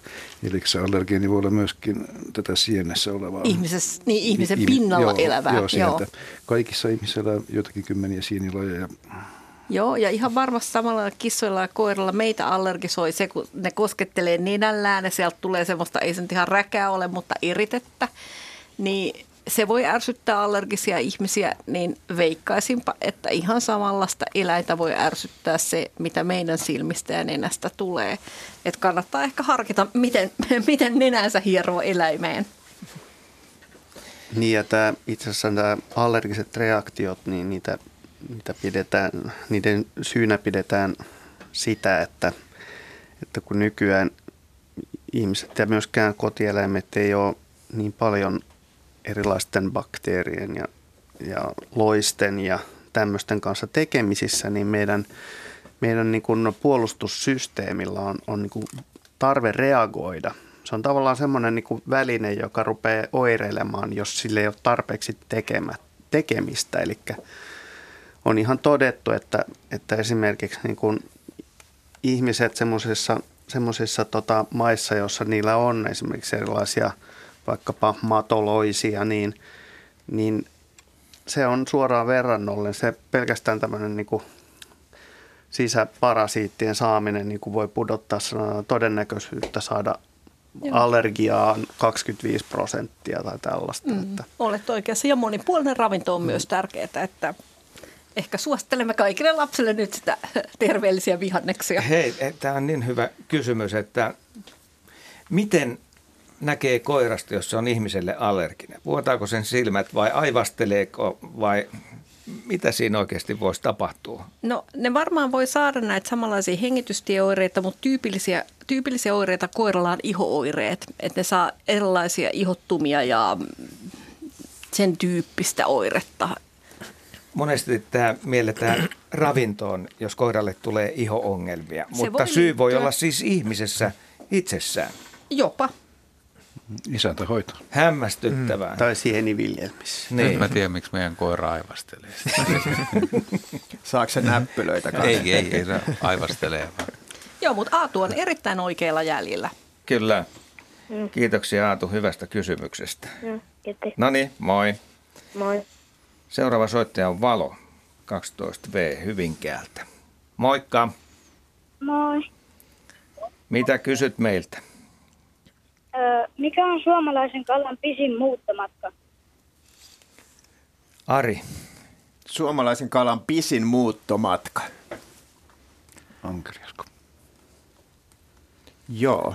He, he, O- onko se muuttomatka? he, jos Henry on joo. kuunnellut radio-ohjelmia. Niin, ni- niillä on tavallaan tämmöisiä vaelluksia tämmöisten niin kuin lisääntymisalueiden ja sitten oleskelualueiden väliä. Kyllä Ankerias taitaa vetää sen pisimmän korren, koska se lähtee sinne Sarkassomerelle ja sille tulee semmoinen helposti, kun se nyt ei mene ihan suorinta reittiä, semmoinen 6000 kilometriä matkaa. Mutta sitten tässä meidän merialueella, jos ajatellaan vaikka Torniojoen Lätäsen on Latvoilla syntynyttä lohenpoikasta ja sitten se vaeltaa sinne ihan eteläiselle Itämerelle asti, niin sillekin tulee helposti, jos laskee vielä edestakaisin sen matkan, niin tulee kyllä, saattaa tulla pari tuhattakin kilometriä, kun se ei ole niin ihan suora reitti, vaan siellä niin kuin liikuskellaan aika paljon. Et kyllä aika paljon kalatkin vaeltelee. Väsyykö ne? Täytyy, Mennessään. Välillä pitää nukkua ja huilta. Ei, ne ja väsyy vasta kun takaisin tullessa. Ei, mutta No, tässä voisi ajatella, finaalissa. että ne käyttää jotain merivirtaa, niin kuin varmaan Ankerias No kyllä käyttääkin. varmaan käytetään niin kuin merivirtoja hyödyksi, mutta tietysti tota, se vaelluksen salaisuus on siinä, että kalat pystyy käyttämään niitä omia energiavarastojaan, eli kaloihin kertyy hyvin paljon rasvaa tämmöisiin kaloihin, jotka vaeltaa pitkiä matkoja. Ja ne pystyy sen oma, omien rasvavarastojensa turvin sitten liikkumaan pitkiäkin matkoja, jopa syömättä. Ankeriashan ei syö mitään silloin, kun se sinne Sarkassomerelle vaeltaa, että se on ihan niin kuin uskomaton suoritus sinänsä. Joo, ja sehän on meidän vanhimmaksi eläviä kalalajeja myös, että se voi kymmeniä vuosia nyhvätä jossakin pienessä lätäkössä ennen kuin se lähtee. Se on siis totta. jopa sa- 70 vuotta tai mitä niitä on niitä. Niinpä. Joo, eikö se ruotsalainen putte, eli se kaivos 88 vuotta? Niin se taisi olla. Jotain tämmöistä. Niin, ja taitaa, taitaa olla sitten satavuotiaitakin niin kuin ankeriaita ollut olemassa. Tai aikamoisia ikänestoreita. Kyllä se ankerias varmaan on se pisimmälle vaeltava. No niin, vastaus on tässä. Kiitoksia valosoitosta. Joo. Hei hei. Moi. Seuraavaksi Unna, 7V. Terve. Terve. Ja nyt otetaan sulta kysymys lasten luontoiltaan. Miten kupannuput kasvaa? Kukan nuput. Miten kukannupot kasvaa? Joo. Jaha. Päästiin kasvimaailman y- ytimeen. Hyvä niin. Kuu, hyvä kysymys. Kukkanuppu alkaa kehittymään siinä vaiheessa, kun kasvi saa sellaiset signaalit ympäristöstään, että nyt on aika lisääntyä, eli tehdä kukkia. Kukat on tosiasiassa, vaikka se vaikealta tuntuukin uskoa, niin on, ne ovat ainoastaan muuntuneita lehtiä. Eli kaikki terälehdet, verholehdet, ne on alun perin olleet lehtirakenteita, ja mitä yksinkertaisempiin kasveihin mennään, niin sen enemmän, enemmän ne myöskin muistuttavat lehtiä. Eivätkä ole vielä erilaistuneetkaan kunnolla terälehdiksi tai verholehdiksi, niin kuin on vaikkapa ulpukoilla tai lumpeilla. Ja kukka syntyy kukkasilmusta aihiosta, joka on perimässä määräytynyt ja, ja sitä kautta kun kukan kasvu tai kukka kasvaa ja kehittyy, niin se on solujen perimässä oleva viesti, joka kertoo, milloin on aika tehdä verholehdet, milloin on aika tehdä terälehdet, hedelehdet ja emilehdet. Ja se on perimässä oleva viesti, joka saa kasvin tekemään sellaisia yhdisteitä, joka saa nupun tai kukka-aihion lehdet kehittymään halutunlaiseksi. Eli, eli hyvin vanha signaali kasvikunnassa ja periaatteessa sama mekanismi toimii kaikissa elävissä olioissa. Kaikissa meissä on viestejä perimässä, joka kertoo, mitä mistäkin sulkusta tulee. Eli se vaatii hieman perinnöstieteen opiskelua, jotta tätä pystyy kunnolla selittämään. Mutta miten se nuppu kasvaa? Nuppu kasvaa jakautumalla, tulee lisää soluja solujen perään ja myöskin samalla, kun solut, ja samalla solut suurenevat. Eli solujen suuruus kasvaa ja niiden määrä lisääntyy, sitä kautta kukka suurenee. No niin, tässä vastaus. Miltä se kuulosti? Hyvältä. Kiitos. Minäkin kiitän.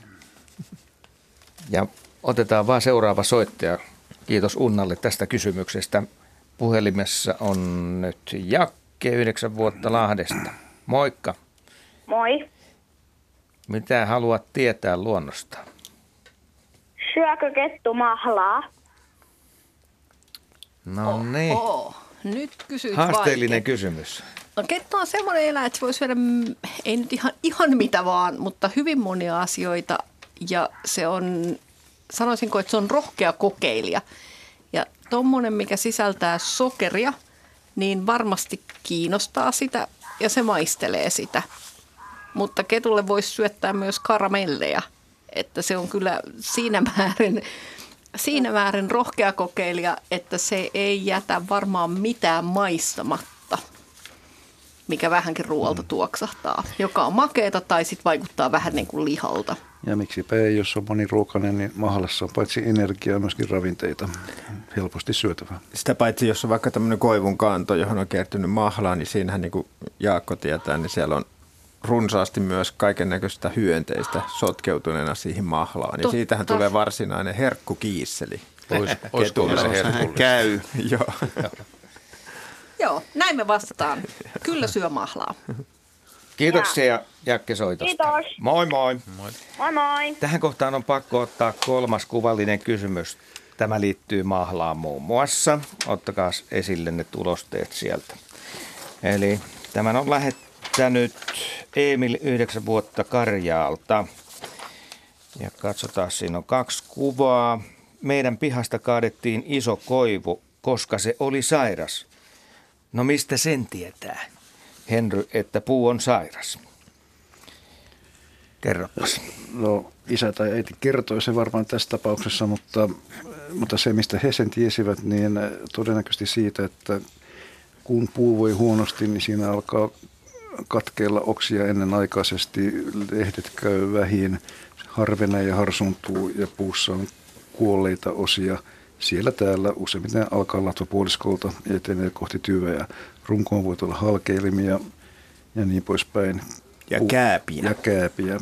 Puu näyttää rasittuneelta, ränsistyneeltä. Ja tässä tapauksessa, kun on tämä kantokuva, niin jos tuota oikein tulkitsen, niin siinä keskellä oleva tummempi alue näyttäisi jo vähän huonopilaatuiselta puulta. Eli mitä ilmeisemmin jokin sieni on siellä jo alkanut tekemään tuhojaan. Terve alue näyttää aika paksulta vielä ja en, on ehkä ollut hyvinkin voiva. Ja kun tuo nyt on katkaistu todennäköisesti keväällä, jolloin nestevirtaukset maasta kohti puulatvaa hyvin vahvoja, niin juuristossa rungon tyvisosassa olevat nesteet, joka on myöskin mahlaa, tätä sokeripitoista ainetta, mistä äskenkin puhuttiin, niin se on sitten tässä erittäin runsana vuotanut pitkin tätä kannon kylkeä ja jäänyt kannon päälle. Mennäänkö jatkokysymys saman Joo, tien? tässä on näitä jatkokysymyksiä, mutta tämä mahla siis voi eh, kaadon jälkeen tulla useana keväänä sitten uudestaan Kyllä. ja uudestaan, vaikka Kyllä, varsinaista se- puuta ei ole sehän- olemassakaan. No tavallaan Kanto kyllä se, on Kyllähän se ja juuret. puu, kyllä se varsinainen puukin siellä on vielä Niin. olemassa. Eli kun puu kaadetaan, katkaistaan, jos se on elävä puu, niin kuin puut yleensä on, kun ne kaadetaan, niin, niin, niin kanto ja sen juuristo elää vielä voi olla useammankin vuoden. Toki se heikkenee koko ajan, koska ne eivät saa lisää energiaa mistään. Yhteyttäminen on katkaistu, kasvu on tyrehtynyt, mutta se saattaa silti vielä jatkaa ravinteiden ottoa ja vedenottoa. Ja merkki siitä, että mahalla valuu toisenakin vuonna on se, että kanto on hengissä, juurakko on hengissä ja veden, vedenotto on ainakin olemassa, jos ei nyt ehkä niin vahvaa kuin elävässä puussa tai rungollisessa puussa. Niin Emil tässä vielä kertaa, että siis viime kesänä ennen kaatoa puun lehdet oli ihan vihreät. Kyllä ne varmasti ovat vihreitä olleet. Et mm, siellä päin, missä itsekin asustelen, niin meillä on terveitä koivuja ja sairaita koivuja vierekkäin. Kyllä ne lehdet on ihan vihreitä niissä sairassakin koivussa, mutta ne on jo aika lailla harsuntuneet vähemmän pienemmän noksiston takia. Todennäköisesti jo maaperässä on jokin ongelma, kuivuus, märkyys tai puussa on vauriokohta, jota kautta lahottavat sienet on päässyt sen puun sisään ja alkaneet pikkuhiljaa tehdä siellä vaurioita puun runkorakenteessa pintaosissa, missä jäljessä ja nilassa, mikä on sitä kaikkein elävintä osaa. Katsotaan vielä heitä toinen kuva. Siinä on äh, rungossa sitä punaista väriä. No se taas syntyy siitä, että, että tuohon mahlaan, mikä on energiapitoinen ravinteinen aine, niin erilaiset sienet ja bakteerit mielellään tuommoiseen iskostuu ja se punainen väri syntyy mitä todennäköisemmin niiden sivutuotteena. Sanopas Henry vielä, että kuinka iso osa tuosta koivusta on siellä maan alla piilossa siinä juurikosta? Onko puolet vai no, enemmän vai vähemmän? Mä voin sanoa, että reilu puolet joka tapauksessa, että sitä on pu- puitten juuristo, vaikka se on hyvinkin hienoa, niin sitä on voi olla kymmeniä kilometriä yhdessä. yhdessä. Niin, sitä on melkein enemmän siellä maan melkein, alla kuin No melkeinpä, en, melkeinpä enemmän, jos, sitten, jos katsotaan vuosien varrella, sitä kasvaa mannalle ihan yhtä lailla kuin maan päälle. Eli juuristo uusiutuu jatkuvasti, sen täytyy tehdä uutta juurta. Ja sen lisäksi isot puut ruokkii vielä sienetkin, jotka elävät yhteiselämään niiden kautta, koska se ravinteiden ja vedenotopinta-ala kasvaa sienirihmuston avulla vielä moninkertaiseksi verrattuna puun omaan pinta-alaan. Näitä kuvia voi käydä katsomassa Yle Luonnon etusivulta.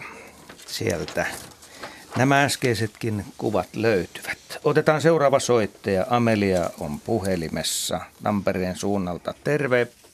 Terve. Ja minkälaisilla asioilla jatketaan? Mitä haluat kysellä?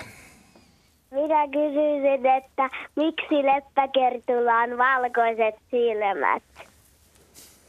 No niin, Jaska. No niin. Itse asiassa leppäkertulla ei ole valkoisia silmiä. Ne vaan näyttää silmiltä, ne on valkoiset, valkoiset täplät. Mm-hmm. Et, et leppäkertun verkkosilmät, jotka on tosi paljon pienemmät kuin nämä valkoiset täplät, niin, niin ne näyttää meidän, kun ne näkee sieltä, niin, niin ne on sellaiset ö, tumman kiiltävät. Ja tota, tosiaan niin siinä leppäkertun, jos nyt käytetään tämmöistä sanaa, että naamataulussa, niin siinä on sekä tummia että vaaleita plänttejä, mutta tämä leppäkertun niin kuin yleisväritys, minkä ihminen tai lintu näkee, niin, niin sen, se on varoitusväri. Sillä on tarkoitus, että se näyttää tosi tämmöiseltä niin kuin helposti mieleenpainuvalta. Niin kuin säkin oot huomannut, muistat siitä tämmöiset niin kuin silmämäiset pläntit. Mm. Ja tämä johtuu siitä, että leppäkertut on myrkyllisiä ja pahanmakuisia. Ja ne haluaa, että kun jokainen lintu, nuori lintu, niin se saattaa kokeilla, että Aa, tässä liikkuu joku hyönteinen, että minäpä syön sen. Ja sitten se maistuu tosi hirveelle. Niin se leppäkerttu, leppäkertun tarkoitus on, että, mm. että se lintu muistaa, että se oli ton näköinen, että se maistuu tosi pahalta, että ei enää koskaan.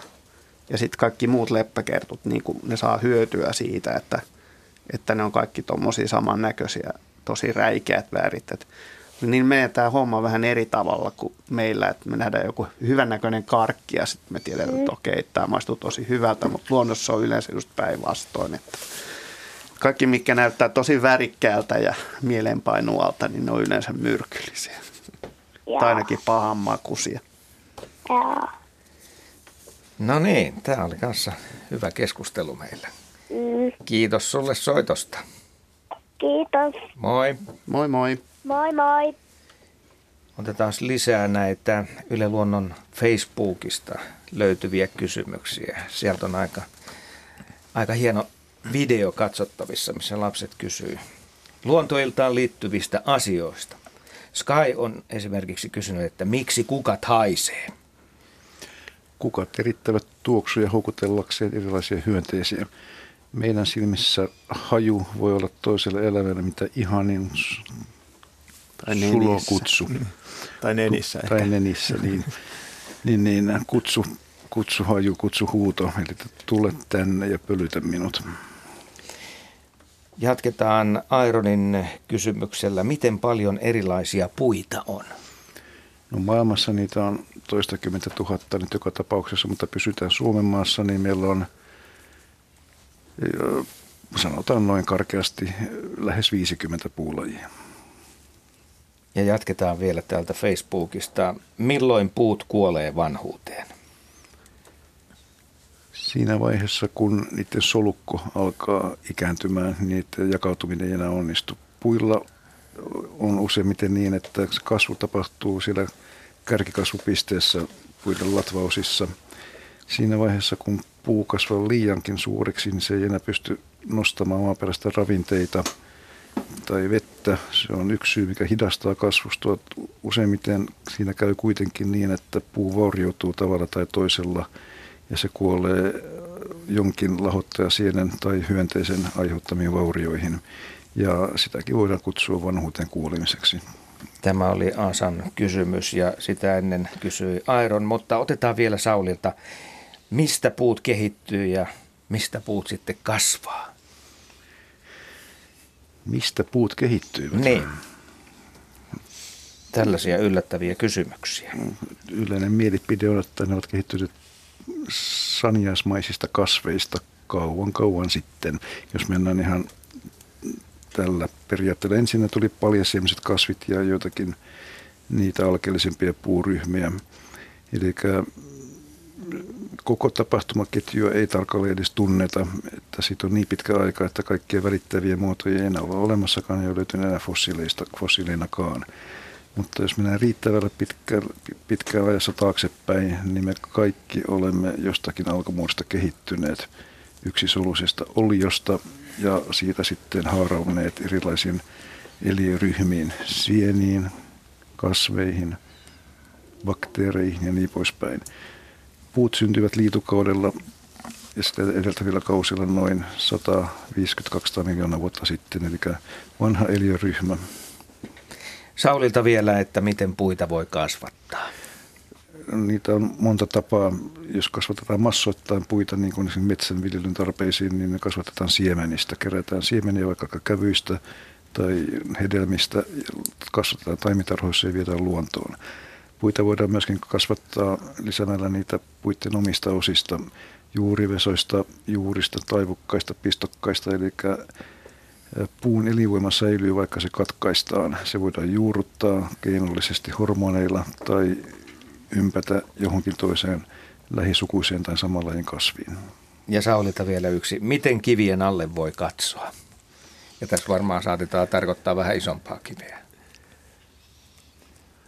Pienen niin, voi kääntää. Se on tosi mielenkiintoista niin kuin katsoa sinne kiven alle. Tietysti pienen kiven voi helposti kääntää, mutta sitten jos on isompi kivi, niin se tarvii kyllä vääntää jotenkin siitä maasta. Tai leikkiä mäyrää. niin, kaivautua itse sinne kiven alle. Mä luulen, että tämmöinen tota, ehkä kun autotallista löytyvä kapistus kuin rautakanki, niin se on aika hyvä, jolla mm. melkoisen ison kiven allekin voi katsoa, kun saa rautakangella sen ja, väännettyä. Ja, ja kaikkiin kivien alle ei voi katsoa. Ei voikaan, niin sekin pitää paikkansa. No niin. Mutta ehkä kannattaa huomata, että niiden isompien kivien alla ei olekaan enää niin jännittävää kuin niiden pienten kivien alla. Se pitää että paikkansa. Lähellä maan pinta on paljon jännempää. Mm. Kuuntelette lasten luontoiltaa. Tällä ohjelmalla on lähetysaikaa vielä 13 minuuttia. Otamme heti seuraavan soittajan, Tindra, seitsemän vuotta Helsingistä. Terve. Moi. Moi. Mä oon Tindra. Ja e, voiko, no, voiko etana niin e, mennä terävän kiven päälle ja sitten se sattuu siihen ja se oksentaa sen? Toi on muuten hyvä kysymys. Etana on Joo, pehmeä ja jos on, kivi on terävä, niin mitä jo. tapahtuu? No etanalla se, millä se etenee, sillä on se semmoinen jalka siellä alla ja se on semmoinen, siinä on hyvin paksu nahka ja se erittää erittäin paljon limaa ja siinä on semmoisia nystyröitä, joita liikuttamalla se pääsee eteenpäin. Ja tota, tämä sen eten, etanan kulkujalka, niin se on kyllä hyvin kestävä ja vahva ja se voi mennä niin kuin aika terävässäkin ympäristössä, jopa lasinsirujen yli ilman, että se satuttaa itseänsä. Se pystyy silloin erittämään sitä limaa ja se tosiaan se paksu, paksu kerros siinä jalkapohjassa, niin se suojelee sitä kyllä tehokkaasti. Että ei sillä ole mitään vaaraa terävänkään kiven päällä. Eli hyvin matka etenee tässäkin tapauksessa, kyllä, vaikka kyllä. on teräviä särmiä. Kyllä. Ja sen paino on niin pieni, että se ei niin Joo, ja suurella painolla menee niitä Ei, ja se on vastaan. aika laaja se jalka, jalka, että se paino jakaantuu laajalle alueelle, että se omalla painollaan ei pysty esimerkiksi neulan läpi astumaan. Näin se etana selviää. Kiitoksia Tindra hyvästä kysymyksestä. Ja hei hei. Seuraava soittaja on Dani, 10 vuotta Helsingistä. Terve. Moi.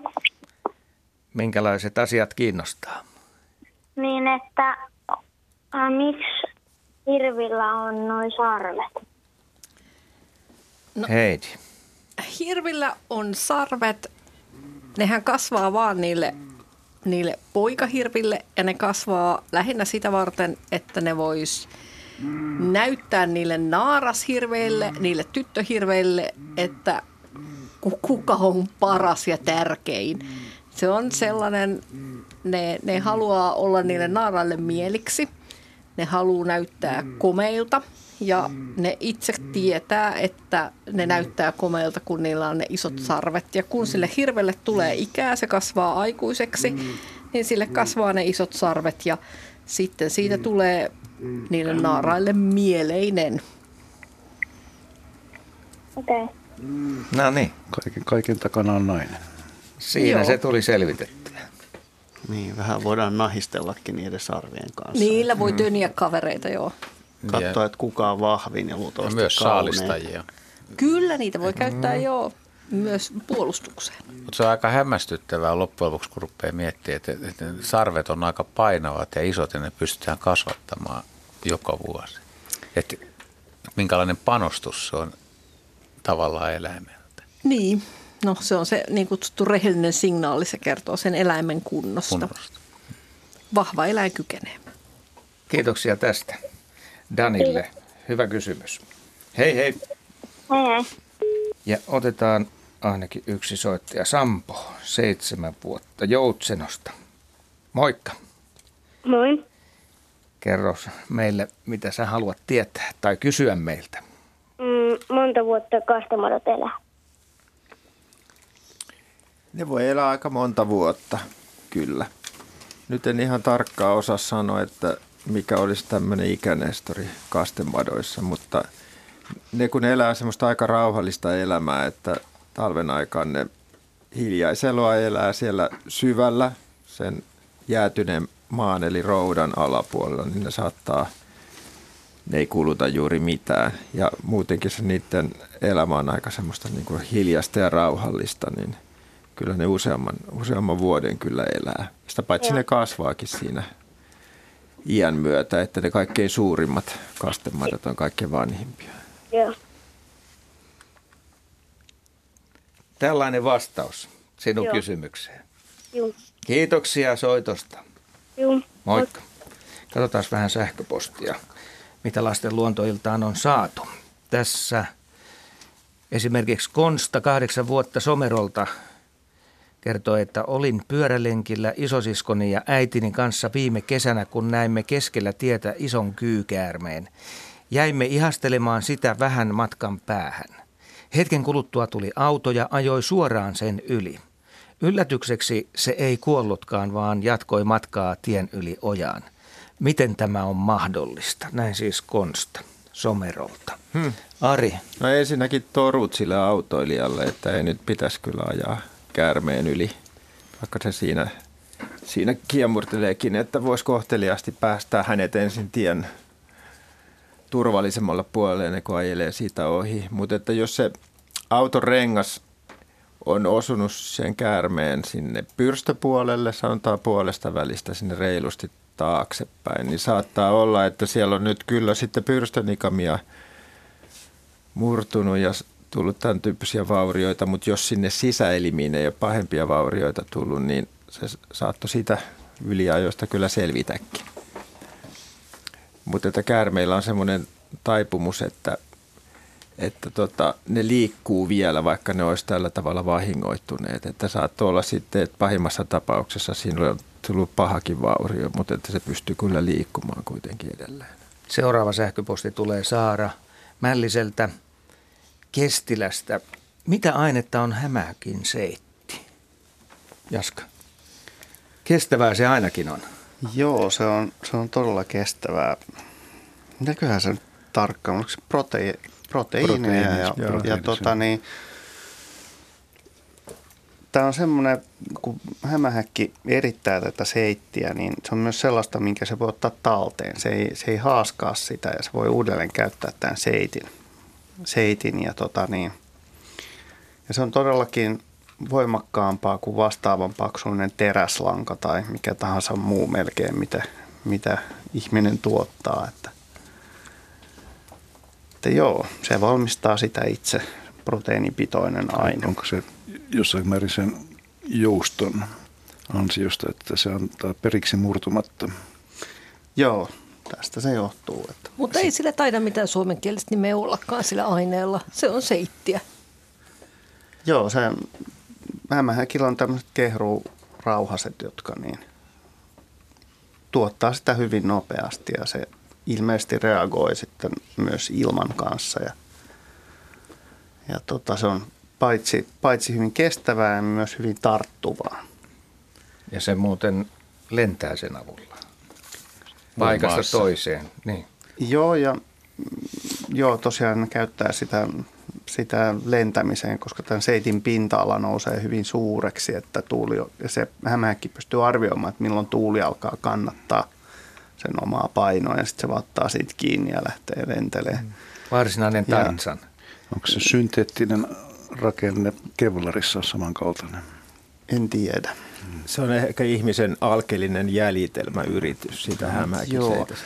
Siis ihminen Ja- on kovasti yrittänyt Yrittänyt, jäljitellä sitä joo. ja aseteollisuudessa ja yleisestikin tätä näitä seittirakennelmiakin. Kun ajatellaan vaikka erilaisia olympiastadioneita, tämä on nyt vähän eri, mutta siis mitä hämähäkit luo siitä seitistä, et, et, et tehdään myös arkkitehtuurisia muotoja. Paitsi se, että se on Mm. vahva, joustava, kestävä, venyvä, suojaava, kimmosa, Joo, niin se, siitä myöskin pystytään, ne hämähäkit pystyy rakentamaan siitä Joo, ja ne pystyy niin myös jänniä. ampumaan sitä seittiä jotkut mm. lajit, että ne niin kuin heittää niin kuin sen verkon.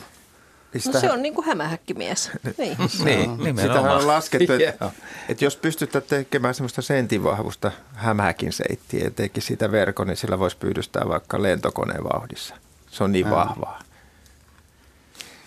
Elmolla oli kuusivuotissynttärit viime lauantaina ja paras synttärilahja oli, olisi kuulemma saada oma kysymys lasten luontoilta. Nyt se lahja tässä sitten tulee. Eli ensin, miksi puusta kasvaa uusi oksa? Puu tekee oksia, jotta se voisi laajentaa sitä pinta-alaa, joka yhteyttää auringon valoa. Mitä enemmän puissa on oksia tai sanotaan sopivalla etäisyydellä kuitenkin toisistansa, niin sen enemmän se myöskin vastaanottaa auringon säteilyä, joka on elintärkeää kaikkien kasvien kasvulle, mutta koska puut on isokokoisia, niin ne tarvitsee auringonvaloa erityisen paljon, jotta sokerita syntyisi riittävästi. Laajentaa yhteyttämispinta-alaa. Elmo jatkaa toisella kysymyksellä. Miksi käärmeet menevät talveksi horrokseen? Se on kätevä tapa, koska talvi on ankea ja kylmä ja käärmeet, on, ravintoa. käärmeet on vaihtolämpöisiä. Niin kätevä tapa olla horroksessa sen pahin aika. Joo, ne säästää energiaa sillä mm. lailla. Tämä tulee Heidille, tämä seuraava sähköposti. Sen on lähettänyt Tinja seitsemän vuotta. Hän haluaisi tietää, mikä on Suomen pienin nisäkäs. Se on varmaan ää, kääpiöpäästäinen. Tota, Sitten vaivaispäästäinen on toinen ihan kamalan pieni. Mutta kumpi niistä on pienempi? Kääpiö. Kääpiö. Yes. No niin, mm. siinä se on. Menee tulitikkuaskiin. Se on, Hän niin, se on hyvin lähes pieni otus. lähiöosakkeelta. hyvin pieni otus, joka syö, syö hyönteisiä ja elää tuolla maanpinnan tuntumassa. Se voi, voi istua rauhallisesti 20 sentin kolikolla. Mm. Tässä Olga yhdeksän vuotta kysyy seuraavaa. Miten jänis saa tehtyä, tehtyä samankokoisia ja samanlaisia pyöreitä papanoita? Joo. Ähm, kaikkien ruohonsyöjien, no ei kaikkien ruohonsyöjien, mutta useiden ruohon ja kasvisravinnon syöjien papanat ovat pyöreitä, melko pyöreitä. Ähm, Ja joskus luontoillassa kysyttiin, että miksi näin, ja me ei osattu vastata, että miksi ne on pyöreitä. Eikä me osata nytkään vastata, miksi ne on sen muotoisia. Öm, Suolesta ne, se ne, ovat, johtuu. niin, ne ovat jäniksen kokoon nähden sopivan kokoisia pieniä pyöreitä kakkapalloja. Eivätkä voi olla pyllyreikää suurempia. Tämä oli siis lasten luontoilta Radio Suomen kanavalla. Seuraavan kerran lasten luontoilta kuullaan 11. päivä joulukuuta. Tämä menee siis puolen vuoden välein suurin piirtein. Mutta perusluontoilta kuullaan sitten kuukauden kuluttua keskiviikkona 12. päivä kesäkuuta. Asiantuntijoita täällä studiossa olivat Heidi Kinnunen, Jaakko Kulberi, Juha Laaksonen, Ari Saura ja Henry Väre. Kiitoksia teille ja kiitoksia myöskin kaikille soittajille, joita taisi muuten olla peräti 20. Vajaan minuutin kuluttua kello on 20 ja sitä ennen ihastellaan kevään ääniä. Sirittäjä pääsee vielä ääneen.